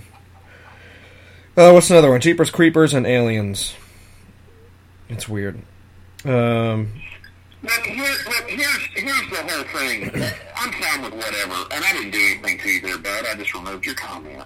But here's the thing. He was just being a dick. There's a guy, and I want to I want to talk about this son of a bitch. There was a guy that messaged me privately, and just straight up attacked me. Told me that I needed to be doing this, I needed to be doing that, I needed to be doing this, and I essentially was just like, number one, go back to your igloo and go fishing. Um, and that that'll give you some kind of a hint of where he's from. And I basically told him to drown himself because it's like I don't want to be told what to do. Especially on here, I, think- I think we do a good job. I think it's fun. I think we have a good time. Of course, yeah. Is there some truth to some of our anger and sarcasm sometimes? Maybe. Maybe not. Maybe we're just messing with you. Maybe we're being serious. Who knows? Only we can tell you for sure we won't. But I am not going to be told what I can and can't post and what I can and cannot say. Right. Um, that's just a no-no. And if you guys haven't figured that out by now, I am literally the fucking wraith that guards that fucking page. Oh yeah, I don't have to do shit. You'll you'll tell me stuff If you slip out, all the fucking time. And I'm like, I didn't even see it. deal with the wraith.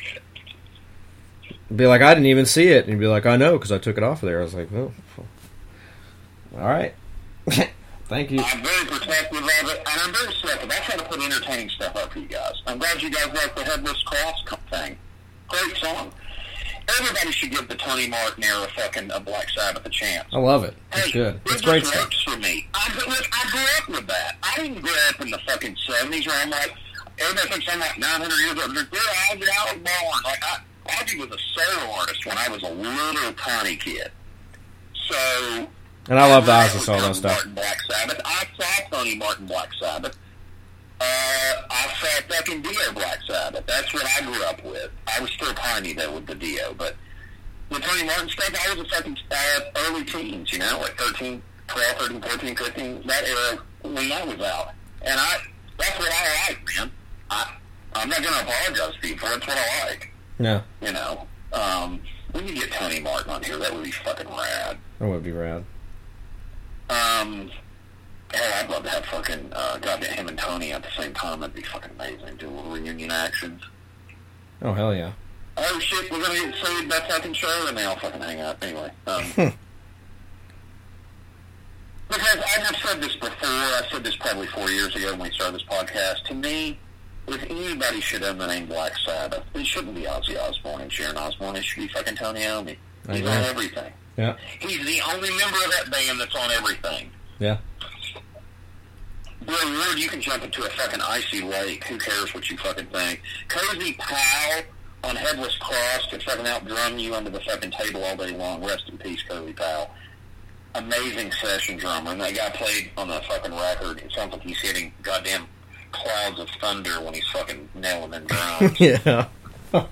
But I'm telling you, man, that is the best. One of the best kept secrets in metal is fucking Tony Martin era fucking Black Sabbath. It's really good. It's fucking fantastic. It's good shit. It's really good when you're drunk too. I mean, real sure fucking dude, that shit is so fucking good.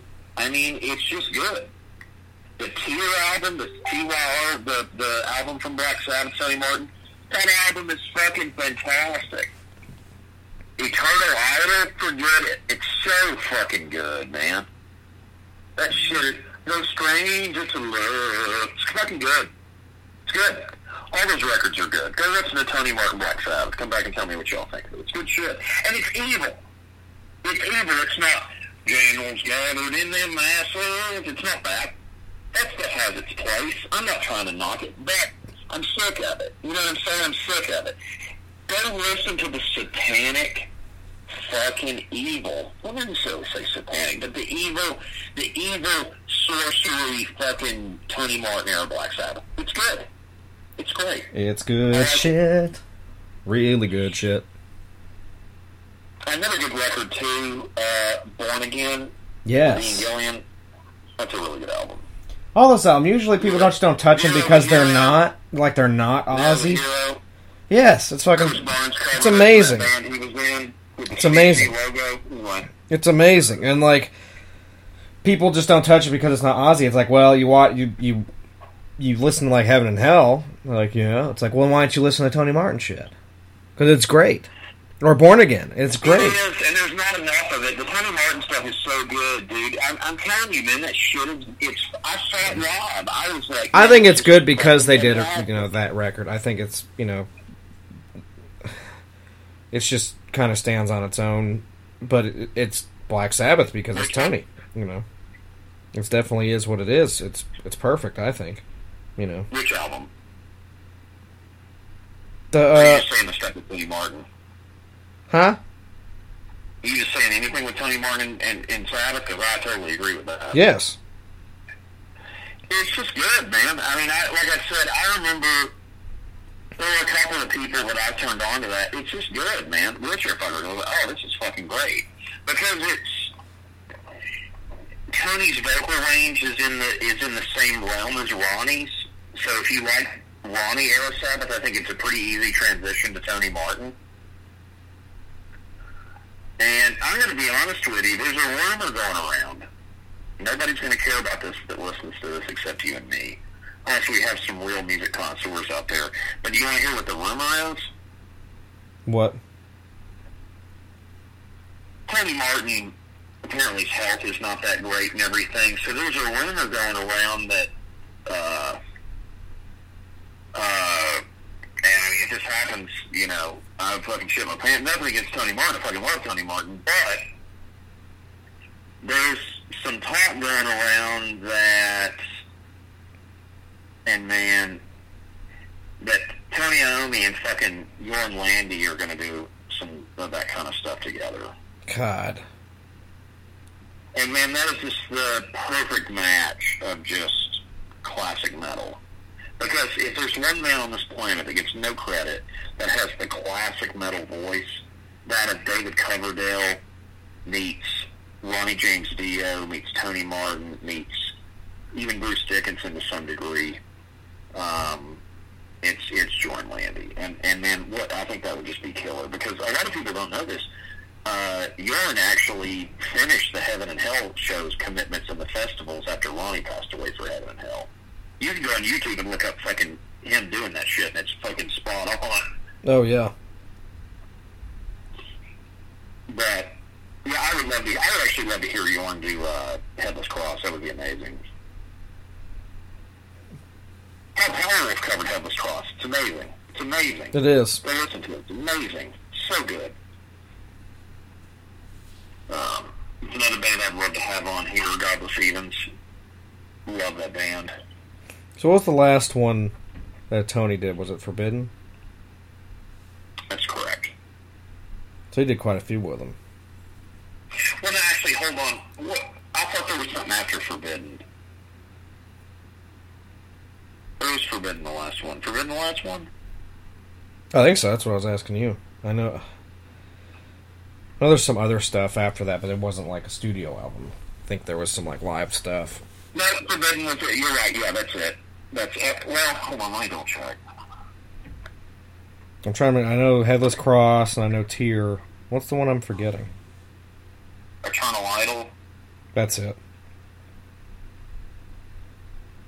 Eternal You're Idol. forgetting two. There's there's that one. There's also. Let's see. Hold on a second.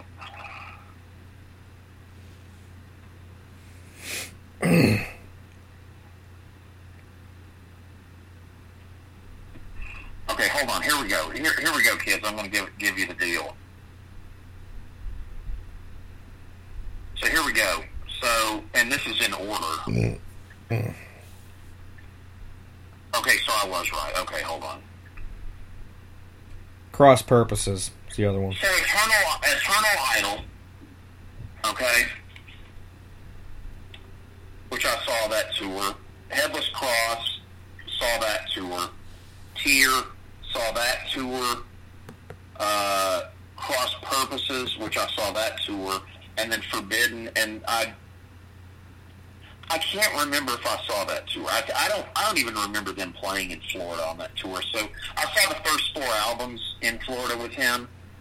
Uh, I'll tell you a cool story. Uh, the Eternal Idol tour, man, they ended up moving that from like a concert hall to basically a goddamn club. I got to watch Black Sabbath in a goddamn club with Tony Martin on his first tour. That's badass. Here's a cool Cross Purposes tidbit. Uh, their album from '93. The song "Evil Eye" was written by uh, Geezer Tony, the other Tony, and Eddie Van Halen, but he was not credited because of the label restrictions for Warner Brothers. But he wrote that fucking song with them. So there's Eddie Van Halen's song on that fucking album. That doesn't tell you not to check this shit out. I mean, come on. This these are fucking gems of metal. Dude, I'm gonna tell you something. The only Sabbath records I own, besides you know on the Ronnie ones, but uh, Obviously, is, yeah. is is Born Again, the Ronnie and Gillan one, and all the fucking all of the fucking uh, Tony Martin shit. I own all of it. It's good stuff, man. And then Born Again's great too. And here's, here's the thing: if you're gonna listen to Ozzy era, take a hint from me and Corey. Just get two records. These are the only ones you need. Get fucking his favorite, Sabotage, Damn right, baby. It's good stuff. It's heavy. and get my and get my favorite, and that's fucking. A lot of people just look over this one. Get Volume Four. Oh, Flying Four is great. You know, Paranoid's a great album. Like, it is. And the first album's groundbreaking. I, I'm not denying any of that stuff, but I'm saying, if you want something different to listen to, and you're into this 80s crazy shit that we watch and listen to on this motherfucker, check out some fucking, check out some Tony Martin shit. It's good. It is good. Uh, another another little tidbit: it's impossible to find on CD. Oh yeah. It's taken me. It's taken me at least ten years to get all of this stuff back on CD that I have. Got another break coming. Here comes another break, and it's on break. It's fucking stupid. I'm telling you, you get these shorter films. You get these ones that are like three hours. It doesn't show one ad. You get this one. It's like fucking seventeen ads. Are you on a break again? Yes, I am. Okay, I'm paused at one minute. Uh, excuse me, one hour, twenty-three minutes, and eighteen seconds. All right, uh, that's been showing me two ads recently. It's like you got to watch another one. So you haven't been in Ad Central. You were on Ad Central last night. We were like trading back and forth, but tonight it's just been all me to me again. Tell me when to unpause it. Right. It's it's now it's got to show me the Samsung Watch again. So troubles in paradise, people. Uh, we got to do this uh, quarantine. Normally we have the even though this is not on Blu-ray, uh, but you know we would uh, normally not have to ever deal with ads for how we do things. We're in America. I can't say for sure. Right, but for us, there is no region A copy or region free that we know of from somewhere else. But uh, now I am back. I am back. I am back. I am at one hour and twenty three minutes. Perfect. All right. Walking with the dog. Yep. They're walking with the dog. And uh, Warcraft, can you hear me okay? Yes. I had to do some switch up because my uh, cellular device was got cracked dead on me. Oh, you're fine. Mine's about to do the same, so hopefully, let's see how much longer we got on this. No, we got about 20 minutes, I think. My I had to do hard cut plug in. yeah, I'm about to charge up mine. That's the problem. Another problem with this bullshit. You know. Uh, here we go. And look, everybody, it's the Phantom of the Park ships. Yep, it is the Phantom of the Park. And the guy walking forward right there looks like goddamn from goddamn Motorhead. And that's little uh, Gore Christ right there that looks like Anakin Skywalker. That's uh, holding the doggy.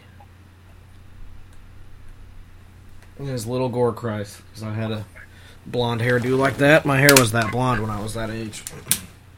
Not anymore. I got like brown ass hair now, but back then I had super like bleach blonde hair growing up. Well, you were a surfer. Mm-hmm. Pretty much. I tell you, that guy looks like a villain for like a Motorhead drummer, bass player, guitar player. You're about to get killed by Swayze. Yeah, that's happening. That's a cool little oh, setup. I don't know about how yours looks. Mine looks pretty damn good. It looks great. Whatever print that they pulled this from, if it's like the DVD copy or something, I mean, it looks great. I think it's a little bit more cleaned up. This is an HD print. but it's definitely not that Monster Dog one we watched that looks like a Betamax rip of a fucking VHS rip. I have to admit, though, he did kind of fit the mood. Yeah, no, no, no. That movie was great, and hopefully you guys check that episode out too. It's another bare bones one. It's just us. There's no interviews attached to it. It's just us having a quarantine fun. So that's what this is too. But this print does look really good, considering this does not have a Blu-ray. You know, there's a lot of uh, Shout Factory stuff on here, and there's a lot of uh, I think there's actually some Arrow stuff on on this app also. Um, so to have this where it's just nothing, you know, it's pretty cool. So. It's nice. Now it's about to be a duel right here. And I like that this one, you know, this one's a sword movie too. It's a lot more fantasy than Mad Max. And again, people try to compare this. I don't see the comparisons other than maybe their clothing, but it's like it, it, does not even remotely remind me of Mad Max, other than what they look like. I mean, I love Mad Max. I love this movie, but I don't think they're ripping off anything. No, I don't think so either. I think it's just because of you know that movie started that kind of thing, so people started doing it. But it's like it was a great movie to kind of start a genre like that, and I don't think it's ripping it off. It's like people just wanted to have their own stories set in the post-apocalypse, and that movie kind of made it to where people it opened the door because people weren't doing it effectively before that. So once they open the door, it's like shit. I can do this kind of story in this kind of setting, and it'll probably sell. Even though this one was a total flop, but you know the craze was kind of over by '87, I guess.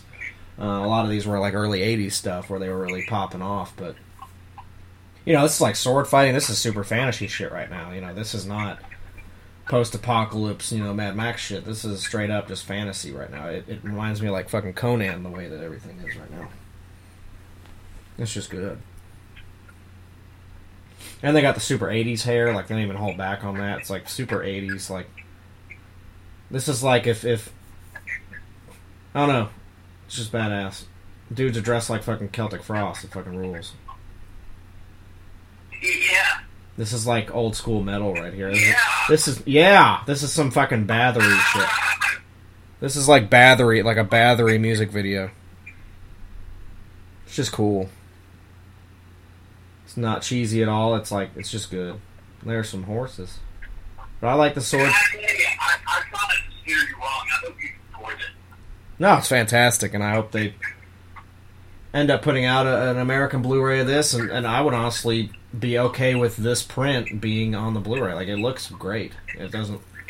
There's no like grit to it. There's not really any like dull uh, picture. You know, there's the, the color could be a little bit brighter. It is a little dull in the color, but it's it's clean. It's really clean movie for '87 too. Like the, it's not grainy at all. But like I said, the only difference it could be a little brightened up, but that's about it. Other than that, it's a great print of it, you know. And some of these movies are like that on this app. You know, they're surprisingly they look fantastic, and then you get some like Monster Dog where it just looks like, you know, I record I recorded it on VHS. Oh yeah.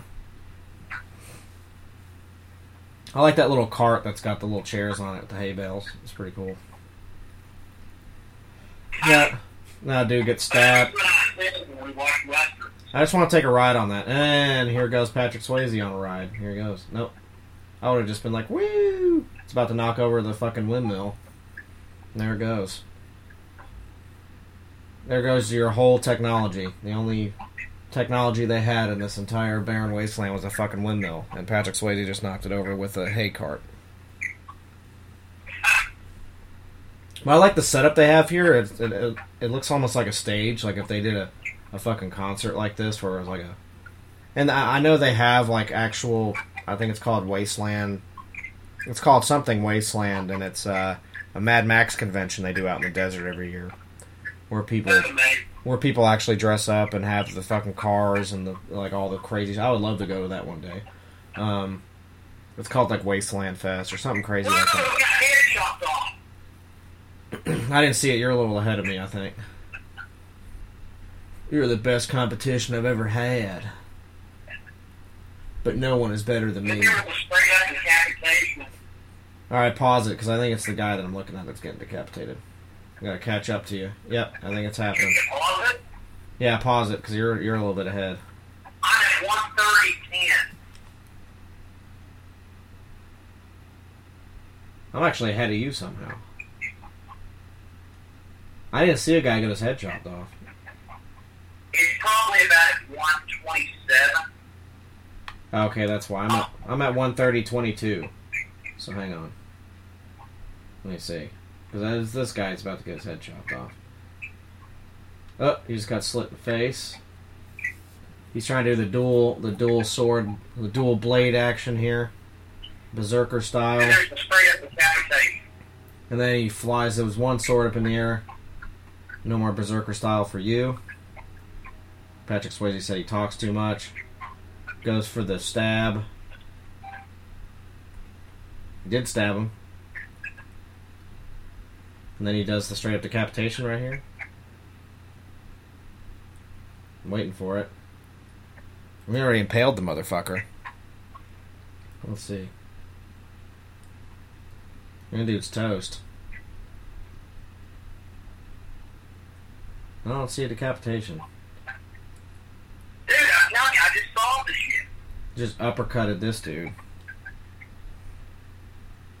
He stabbed the main guy already? Yes. So what where are you at? You're at I, I'm paused. You told me to pause it. Uh, It had to have happened around 125. Hmm. It's right after that thing hit the fucking windshield. I didn't see him get decapitated. I must have looked away for a second. Well, whatever. I'm at one. back and watch it. I'll leave it locked at 130, 10. I'm at 130, 126, and I never saw it, so just keep going. So I passed where you're at. So I don't even know where you're at now. I never saw it. I'm at like 130. Well, just unpause it and I'll I'll pause it. Unpause it when you get there. I'm on the dude from uh Phantom of the Park's face. It's a close up of his face. And I'm just telling you, I you should really rewind and watch that decapitation. Oh, I'm waiting. Alright, hang on. Is it like 125? 130 25 or 125? No, like 125, zero, zero. Okay. Hour 25 minutes. If you fast forward or stay right around there, you're going to see it's after that damn thing crashes and kills their technology. Alright. I mean, I know how you put the best part of the movie. I don't know what you were doing, but yeah, it's straight up decapitation, baby. I mean, you see a head start rolling. Some heads are gonna roll, but uh, some heads are gonna roll. Get you some free song. Some heads are gonna roll, roll, roll. Son of a bitch, son of a bitch. Went too far, went too far. Alright, let's see. Like I said, the thing crashes hell. You're like, that destroy their technology. But right after that, he gets into a fight. and cuts his Alright, alright. I'm here. He's gonna roll it into the cart and we're gonna sync back up after this. And you'll see the nice impaling that I that you missed. Uh, let's see. He's rolling the cart, he jumps off the cart. Now he's gonna destroy their little windmill here. And their flag too, and up there it goes. Bada fucking boom. And he says, Lan, stop them, I guess. And there's this. Oh, there's this turd named Lan. I guess that's who's getting his head fucking whacked off. Here we go. There's a throat slit, and then somebody gets their head cut off. Here we go. We got a guy with a flail. Got this guy with this little fucking. It's not really an axe. This weird weapon. Here he goes. Almost tries to cut his head off. That guy gets his throat slit. Oh, there it is. And unpause. It was the the other dude that Patrick Swayze kills that uh, cut his head off because he wanted to fight him himself. That's pretty. That's pretty brutal. All right, uh, you can unpause it. But yeah, Okay. the best competition I've ever had, but no one's better than me. You talk too much. It's pretty fucking brutal.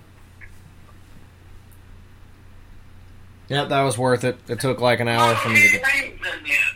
Who? It was like Ted Raimi a minute ago. You never know where that fucker is. He's probably he's probably one of the goons in it. He's always like goon number five. You know, it's pretty funny. Condom salesman. You know, he's always playing those weird roles. He's like the the '90s Dick Miller. Kevin Harmon's got to kill his. Is what I'm. Yeah. Well, he just stabbed that dude that he's fighting. That's where I'm at. I'm a little bit ahead. But I've already seen this part. When I got way ahead of where you were at, about like a minute and a half, but it's the fun of quarantine, folks. We're just uh, knife to the throat. Knife to the throat. Yep, there it is. Yeah, you're a couple seconds ahead. And then tiny barbed wire. Yep. And Patrick Swayze looks like Ric Flair after WrestleMania. Or excuse me, let's make that after, after fucking, uh, after Bash at the Beach. Yep. Or Starcade. That's a good one. How about, how about fucking, uh, nah, let's do, uh, he looks like Ric Flair in the 80s after fucking uh, war games. Yeah, there you go.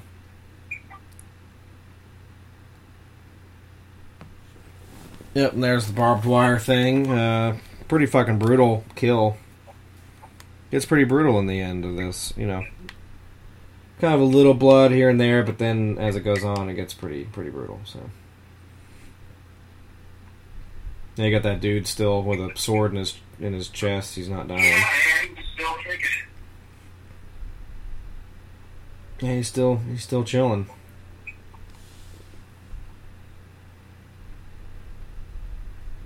Still chilling.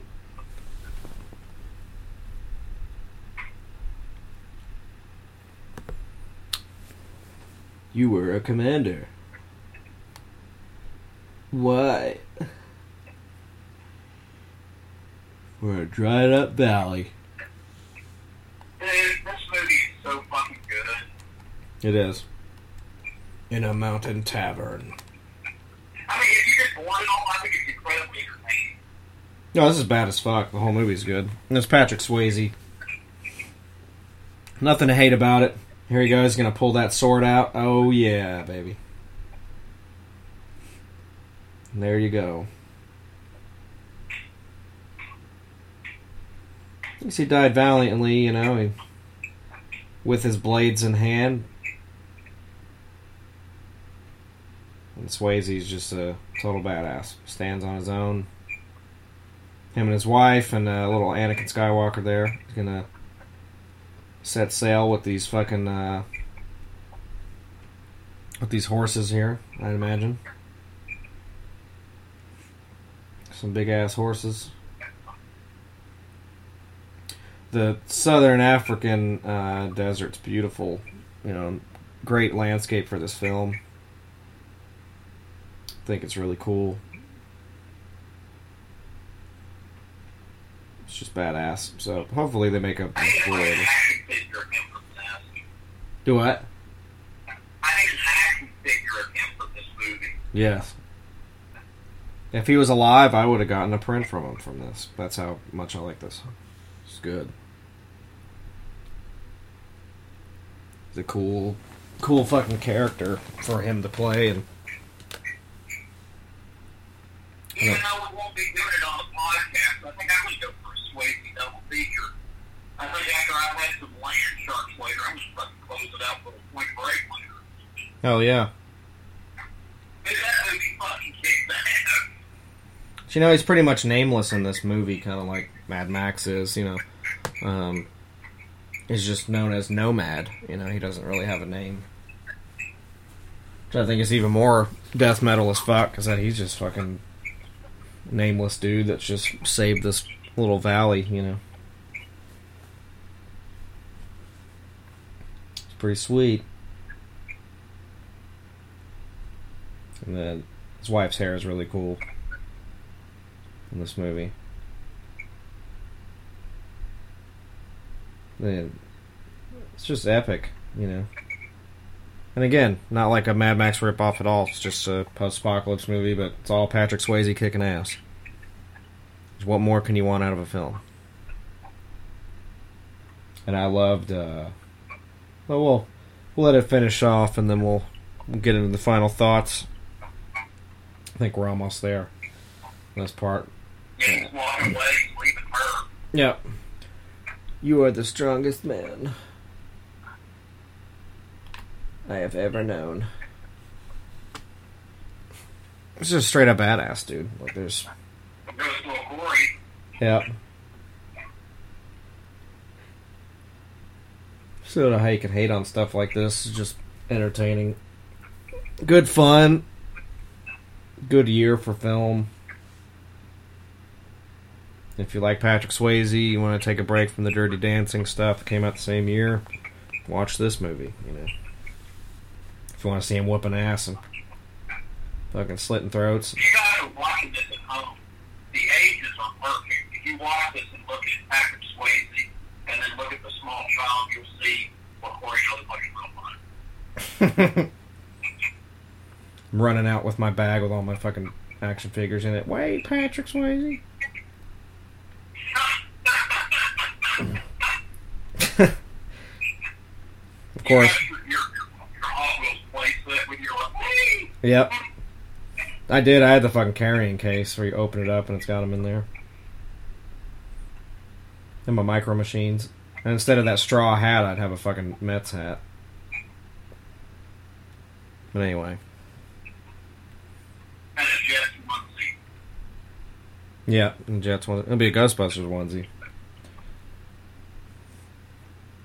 or a Jets one. Take either one. Yeah, the way that Jets is just honestly of working. And he just goes his own way because he's badass. What nomads do. It's like you you take care of your mother. It, it's very Clint Eastwood Western in the way it ends. Yeah, it's maybe kind of like a post-apocalyptic Western. Not the, the characters, but just the landscape, you know? Yeah. By the way, I'm going to start calling myself Silver Lion. Just go what? It, it's a Silver Lion production. I was like, I'm going to call myself Silver Lion.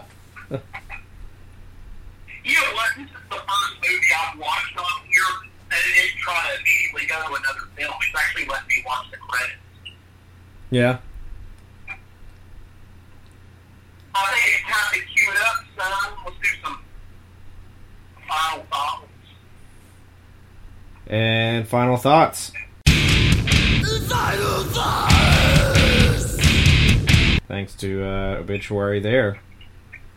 Uh, loved it. What do you think? I'm Loved it. ask you first because I've seen this. I love I love Brion James. I love Lisa Niemi. I love uh, John Fujioka. Marcel Van Hert, uh, Heerden, who I don't know from other stuff, but he was the he was that guy Lan, and I loved uh, Arnold Vosloo being his his debut or at least one of his earlier films. The guy who plays Imhotep, so I was into that.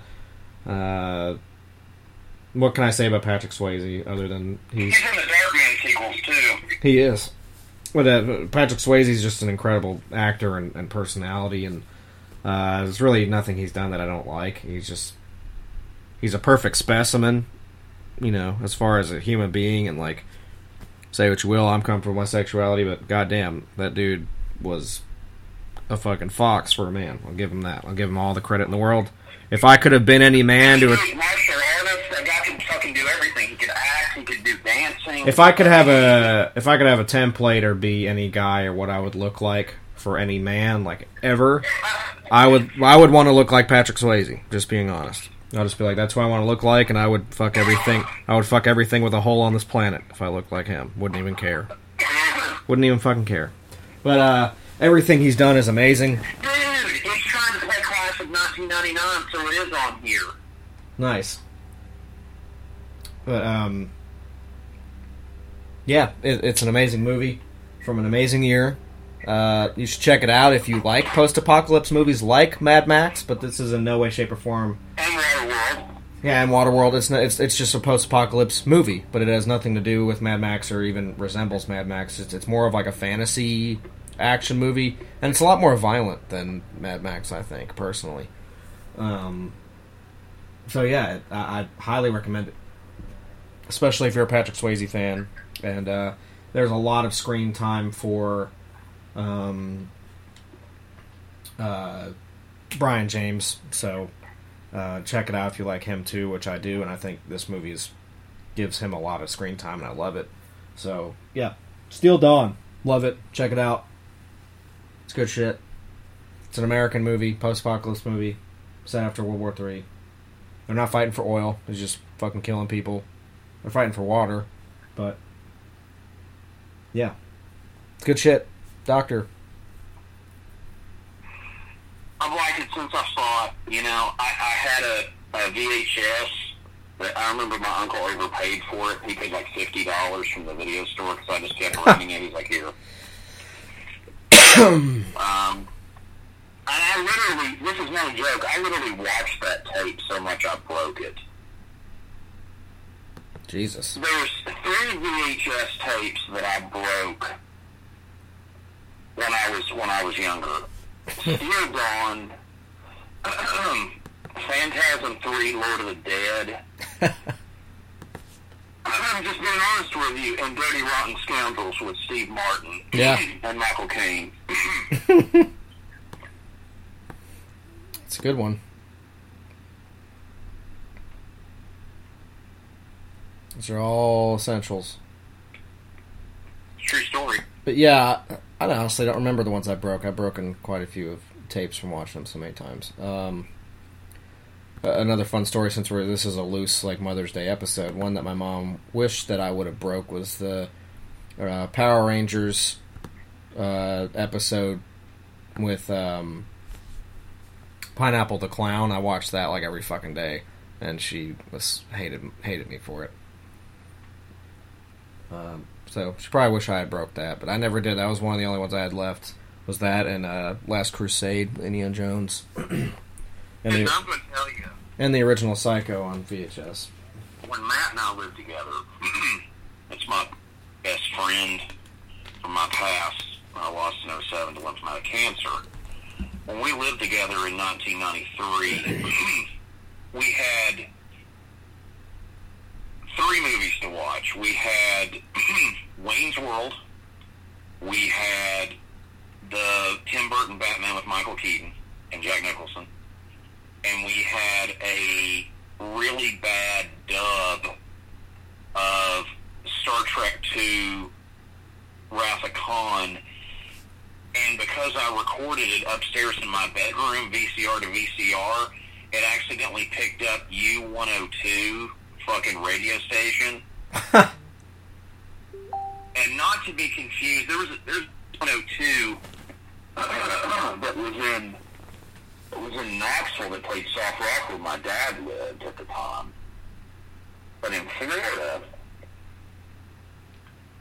it was an AM gold station. So like, you've got to realize we're watching like a serious scene where like Khan has attacked the ship and some of the kids that were the training kids have been killed and they're dying and stuff and it's playing We Got the Funk. Let out that funk. We got the funk. And that's funny, I was going to erase it and redo it and actually, believe it or not, it's a fun story. I know it's more like a Mother's Day thing, but Matt loved it. He told me just to leave it. He would watch that high. That was funny. That is different scenes would have this music in it, you know. Like, like I'll never forget. This is a true story. I'm not making this up. When when uh, they first find out that Khan is taking over Regula One, yeah. the if you ever, if you guys ever seen Star Trek Two, of Khan, it's about a little, little bit more than thirty minutes in. it's literally playing. If you like pina colada, and out in the rain, and you can hear the dialogue in the film, but the radio station has bled into the dub. What scene was that? Where where where where Karen Marcus, his ex, is trying to contact him and basically be like, "Why are you taking Genesis from us?" And they're blocking it, the signal. So Bones, Kirk, and Spock are all sitting there trying to figure out what the hell's going on. And it's a, they're sitting there all like studying this thing and watching this video about Genesis. Yeah. You know, and one of the quoted scenes of that is is Spock goes, Genesis literally is life from lifelessness. And during, during that, it's going, if you like pina colada, this is, you know, this is, it's hilarious, you know. Yeah. It would later become famous in that Guardians movie, but whatever, it was just funny. Right. Because Yeah. it's like a soft rock station in Florida, so it's like, and then there's, like, there's another scene in the movie where they're like in a ship-to-ship battle with Khan uh, inside the the Mutara the Mutara Nebula, and like they're fighting in there, and it's literally going, "Save me, take me away, where I from." That that Christopher Cross song, fucking hilarious, dude. That is funny. Makes me feel old, but anyway, good times. Um, yeah, that's all we had. Like we, I remember we eventually got Phantasm Three: Lord of the because it came out at the video store. Remember, we went and got that fucking thing, Yeah. and We, we rent that all the time. I remember we would get really fucked up and watch fucking I, I, another movie, man, that I love, and I got into a huge argument with somebody about this recently. I think it was Killer Coach, actually. No joke. We actually got an argument about it. Was the movie, um, oh, uh, shit, um, Dennis Hopper, Jack Nicholson, Peter Fonda. Uh, Easy Rider. Yeah. God, we used to get so fucked up and watch that movie. And that's a fucking awesome movie. It is awesome. And that was the one thing, man. I gotta say this: a lot of my movie knowledge came from him, and that guy was a fucking encyclopedia. He taught me how to be a projectionist at a movie theater. I mean, I learned a lot of stuff from him about movies and TV and shit. Um, Oh yeah. He's very well versed in that, and hell of a comic book artist. The guy was the most talented comic book artist I'd ever met for somebody that wasn't getting paid to draw comic books. Like he was really, Right. really good. So. Hell yeah. Anyway, still justice. I love it, man. Just makes me think about my past. Just start reminiscing. Uh, I loved it. Now I love it. I loved it then. I love it. It's good. It's a good movie. I like it. I don't know. My uncle always liked it. Um, my uncle was truck driver. He loved watching that shit. It's fucking awesome. It's a good movie, man. You know. It is good. I, I kind of want him to stay with the chick and the kid, but I guess he does his own things, keeps going. It's like a lone gunman thing, like a western, the way it ends. Yeah. He's a total nomad. He doesn't, you know, did his thing, saved people, and he's gonna go do his own thing again until he runs into something else. So, it's beautiful. Beautiful. Yeah, it's pretty badass, man. It is beautiful. But yeah, thank you guys for listening to another quarantine edition episode where we kick it old school here on Phantasm Podcast, and we hope you guys enjoyed and follow along with us on the Tubi app. That's where we've been hanging out. Um, it's a free app. You can get it on pretty much anything that streams shit apps like Roku and your phone and uh, Xbox, PlayStation, Comcast, all that bullshit. So if you have a smart TV, it's probably on there. Um, but yeah, feel free to follow along or don't, or just listen to us ramble. Whatever you got to do, we hope you enjoy. And as always, from the Doctor and I, stay fucking gory. Check our new segment out on Apple TV. We've got a new TV show on there called Corey and the Doctor. Um, Apple Yes. gave us a lot of money. They wanted us to come on there because our podcast was so popular. Yep. The show about the show is about two divorced men. Uh, uh, Corey plays uh, a character named Lance, and I play a character named Simon. Yep. And uh, we're both astrophysicists. I can't even say that word. You said it. and we uh, study the universe, but we also uh, we also at night dress up as superheroes and protect the city. So Hell yeah. for that on Apple TV. Goddamn right. Um, I wish that were actually true, but you know, maybe maybe one day. Uh, just well, before, we stop this, I want to ask you this because I was already talking about who I think I am. But if you, for real, seriously, right now, you you could, you, they were like, look, we're going to give you the money slash background slash identity, even the physicalness if you want it. You don't have to take it. You can stay the way you are. You can change that too. Which superhero or villain would you be? And that's either spect. Oh shit. Um. Anybody. Ah, that's You, know, you could be Silver Surfer. You could be Because it's a it's a difference between my favorites versus what I would actually want to No, I'm not asking that. I'm asking you. Well, no, no, no. now. I'm saying like it's a difference between. It's hard to pick between like what my favorites are versus what I would actually want to be myself. So that's different. Um, it would probably be.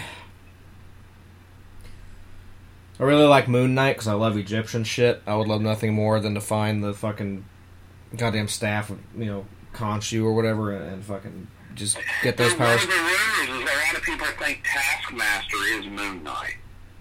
Mm, that wouldn't make any sense. I don't know where people are getting that from, but it is a rumor. I know it doesn't make any sense. Because eventually they're gonna make the movie. They'll make the movie eventually. They're supposed to in the next couple of years, but uh. He's too complex of a character just to be like thrown in as a villain and then revealed. Because I don't think that's right either. I personally don't either, but you know, whatever. it's a rumor mill thing. Um, It is. Moon Knight would be really cool. I would also honestly love to be like Blade because I think being like a a daywalker would be the fucking shit to have that sword and to fucking kill vampires. I think that would fucking rule. Yeah, beautiful black man already. Oh yeah, and and just be you know fucking Wesley Snipes would rule. Like if you if you did the movie style version versus the comic version would be really cool. No, I'm saying real out there. You are a beautiful black man. You are. Thank you, appreciate that. Um, I'm tying them all in because I'm I'm trying to go through the list here. Ghost Rider would be badass. I would love to have. I would love to look into people's eyes so they can see all their judgments of a thousand souls in my fucking eyes, and then want to fucking die and have that chain and the fucking motorcycle be fucking bitching. Um, I would love to be, you know, the Punisher because you can't die and you can just kill whoever you want. I think that would rule. Um, God, that's really fucking hard. I'd love to be. It's not too complicated. I'm getting ready to jump to another thing, but you know, for me, I would say, Um, to be honest, man, the superhero stuff. That's, I like so much of it. I mean, if we're being honest, I would really just love to be Batman. I mean, who wouldn't? You have like you're a, you're a billionaire, you're a playboy, and you can, you know, you everyone's afraid of you, and you fuck people up, and everything you have, you're really just a man-made superhero. You're not someone with superpowers. You have the ability to handle yourself based on all your own resources, and I think that's bad as fuck. You know, compared or Tony Stark, but you know, either one you can go with. But I think Batman's, you know, a little more badass. see, of all the stuff that I like, I think realistically, I've come to accept the fact that I'm just Carnage. yeah. or the Joker, either one. Yeah. I mean, as much as I would want to be, you know, Captain America or Iron Man or, or whatever, I think realistically I'm probably um, would be Carnage or Joker. However, when I really think about it, wouldn't I really just be Red Skull floating around that thing going, it's your judgment, you know? Yeah, and fucking. I don't think that. I mean, where you're just stuck in. Um, I don't even either way. I don't even, I don't think I even want to do You're that. stuck on just think I just Vormir? got thrown into that. you're stuck on Vormir. Yeah, which would be cool. But, okay, and then last one, and we gotta. I don't want to do this too long, but Right. uh, just to just to stick with the with the horror theme, uh, but I won't. You know we should, because it's Phantasm.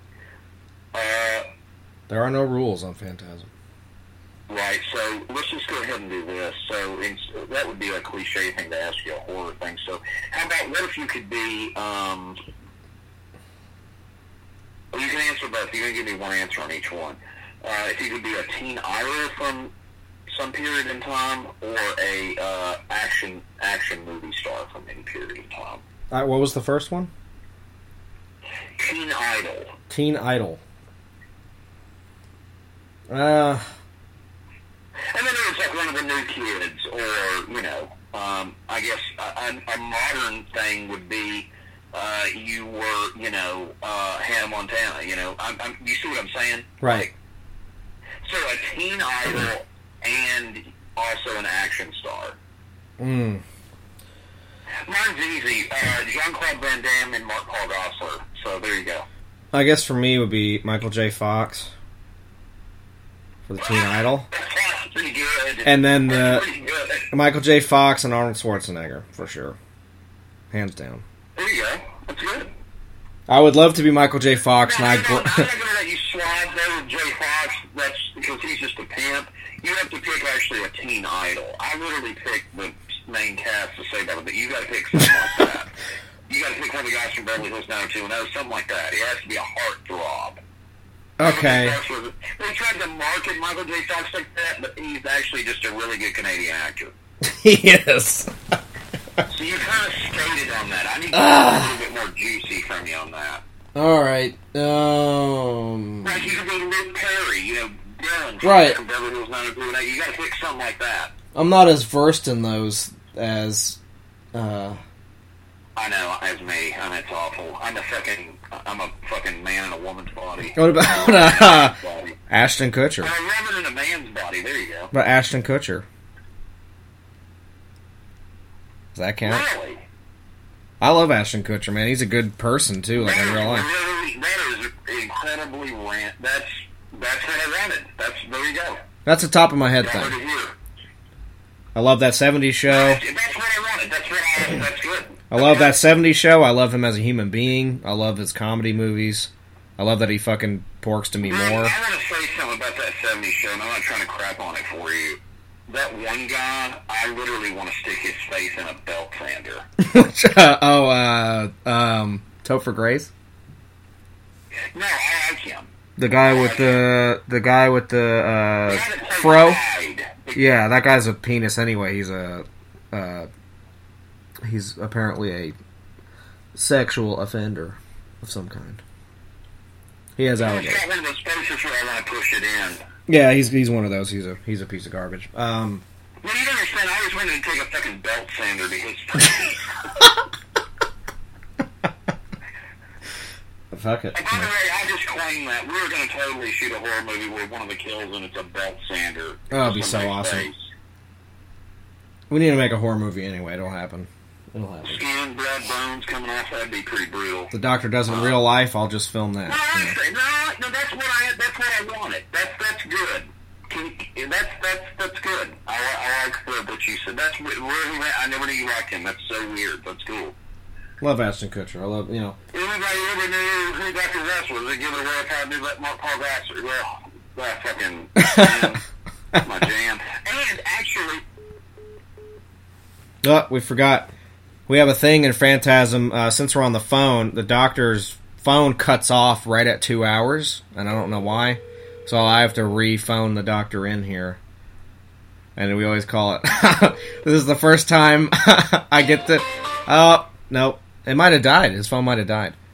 Um, usually, I like to, you know, tell him, oh, it's the two hour, the two hour moment, you know, mark with Doctor West, and this is the first time. Hopefully, if it if it didn't just die on him, when I get to do this on the podcast, because it'd be really funny.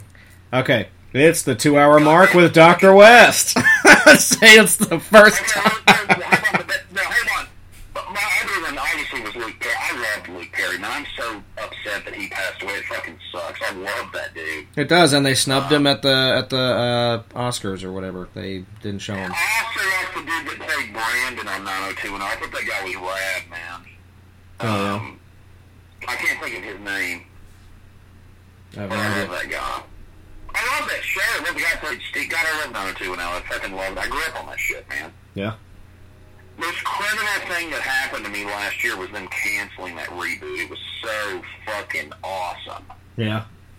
And they literally flushed it down the fucking toilet bowl. And then Luke Perry dies, and it's like, what the fuck? Well, he died, and then they, of course they were. He was supposed to be in there. So what's cool is that that reboot thing totally homaged, and it was cool.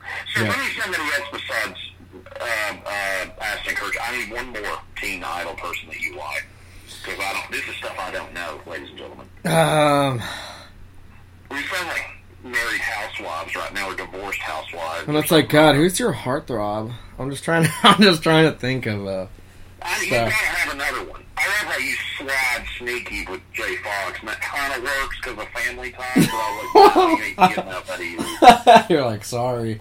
Um, God damn. It's just something I really have to think about because I'm not. It's nothing. It don't doesn't really. have to be somebody from it. Just like, you know, it, it, you know, Justin Bieber would have been this at one point in time. You know what I'm saying? It has to be. But with the Jonas Brothers, you know, something like that. Well, that's what I'm trying to think of because I'm just, you know. There's a lot Well, of. like I said, I kind of sprung this on you. You know, Yeah. Hannah Montana. You know, Well, Hannah Montana's great. I mean, I, I know my oldest niece used to really like her. Before Um, flushed me down the toilet. uh, man. Gotta really think here.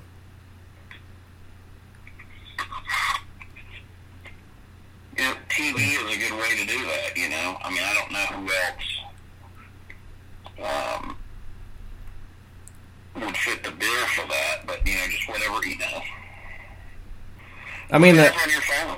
I mean, the question is what you're asking more or less is like, a dude when you were growing up you would have you would have boned. Is that what you're asking me? No, I'm not, no, no, no, correct, no, no, no.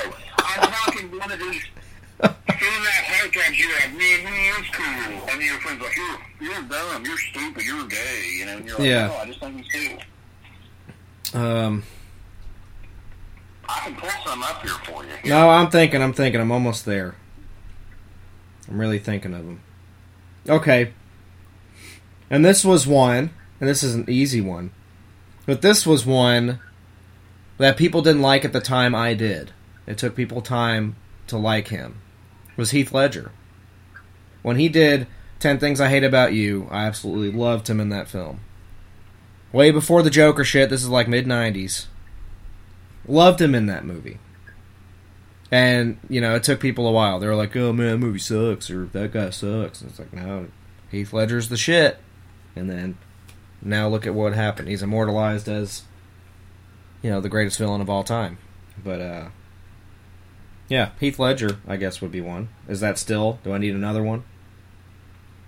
Yeah, I need something a little juicier than that. Uh, here's, here's one that I, here's one that I like. I know one. I know one that you like. What about Zac Efron? Yeah, I was gonna say that. Zac Efron's totally one for you. That guy's great, man. He's fucking good. I've never seen that 17 again movie. That movie's fucking awesome. It is awesome. Um, God damn, man. Now, I did this for your age group, so I looked up 2000s heartthrobs, okay? so you got Chad Michael Murray, Jesse McCartney, Tom Welling, Zac Efron, Adam Brody, Orlando Bloom, Jared Padalecki, Ashton Kutcher, so you got one there. Ryan Therapy, are you Ryan Therapy guy? Who? Ron, Ryan Phillippe? Yeah. Nah, Orlando Bloom. nah. Nick Cannon. He's all right. No, I'm I'm okay. Uh, I'm trying to think of another one. I mean, this was the list I got. Um, God, who else am I thinking of? Joseph Gordon-Levitt. Loved him. Another one that was in uh, Ten Things I Hate About You with Heath Ledger. Love Joseph Gordon-Levitt. He ended up also being a part of the Dark Knight series because he was Robin at the end. Of uh, Okay, I'm gonna throw some more at you. So you ready? see, this is better. You're naming off These, stuff. these I'm are like, '90s ones. Okay, you ready? Yeah. DiCaprio, oh, absolutely. Jonathan, Jonathan Taylor Thomas, Love him. He was one of my Freddie favorites. Prince Jr. Never really cared for him. He was in. He was in. Uh, I know what you did last summer. That was cool, and he was in the those Scooby Doo movies. His dad was a fantastic. Ryder Strong. I don't know who that is. That's the dude from Cabin Fever, the main guy. Uh, Joey Lawrence, who I like. Joey Lawrence is rad. Yeah, Justin Timberlake, never cared for him. I like him as an artist though. Leto, He's okay. I just never. I was never big. Joseph Gordon-Levitt, He's- I don't like. That's one of mine. Oh, do you like him? I do. That was one of them I just listed. Yeah, because he was also in Ten Things I Hate About You. Pretty much all those dudes that were in that film. Okay, Br- Brad Pitt, who I don't like. He, I honestly Eh. don't like Brad Pitt. Nah, not a fan. He's all right. But a here's here's here's here's some of mine. Are you ready? Yep. Jason Priestley, who was Brandon on 90210. Then you got uh, John Stamos, who I fucking love. I'm a huge Full House nerd. Oh, of course, Uncle Jesse. Uh, James Van Der Beek. Yep. Love me some fucking Dawson's Yeah, Dawson's baby. Creek. Oh yeah. And then here's the ones. Here's the ones that surprised. Uh, you got Mario Lopez. Yeah. Of course, Saved by the Bell, so I like him. But here's what's amazing: Luke Perry and Gosselaar are right there at the top of the list. So I guess I had my shit going there. Yep. There you go. I like it. All my friends hated all that shit, and I was like, you know what? I like him. I don't know. Good shit.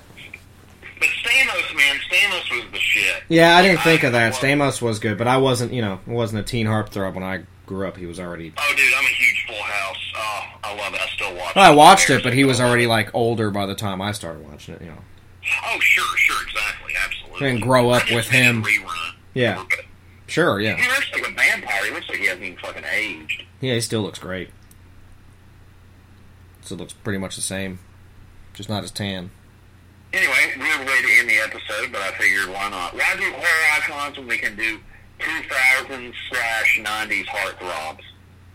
Yeah, it's a fun topic and uh, kept us going for another 16 minutes. So um, you got the Doctor hang up for I think the first time on Phantasm so far. So I, I kind of introed you back in because we never had that happen before.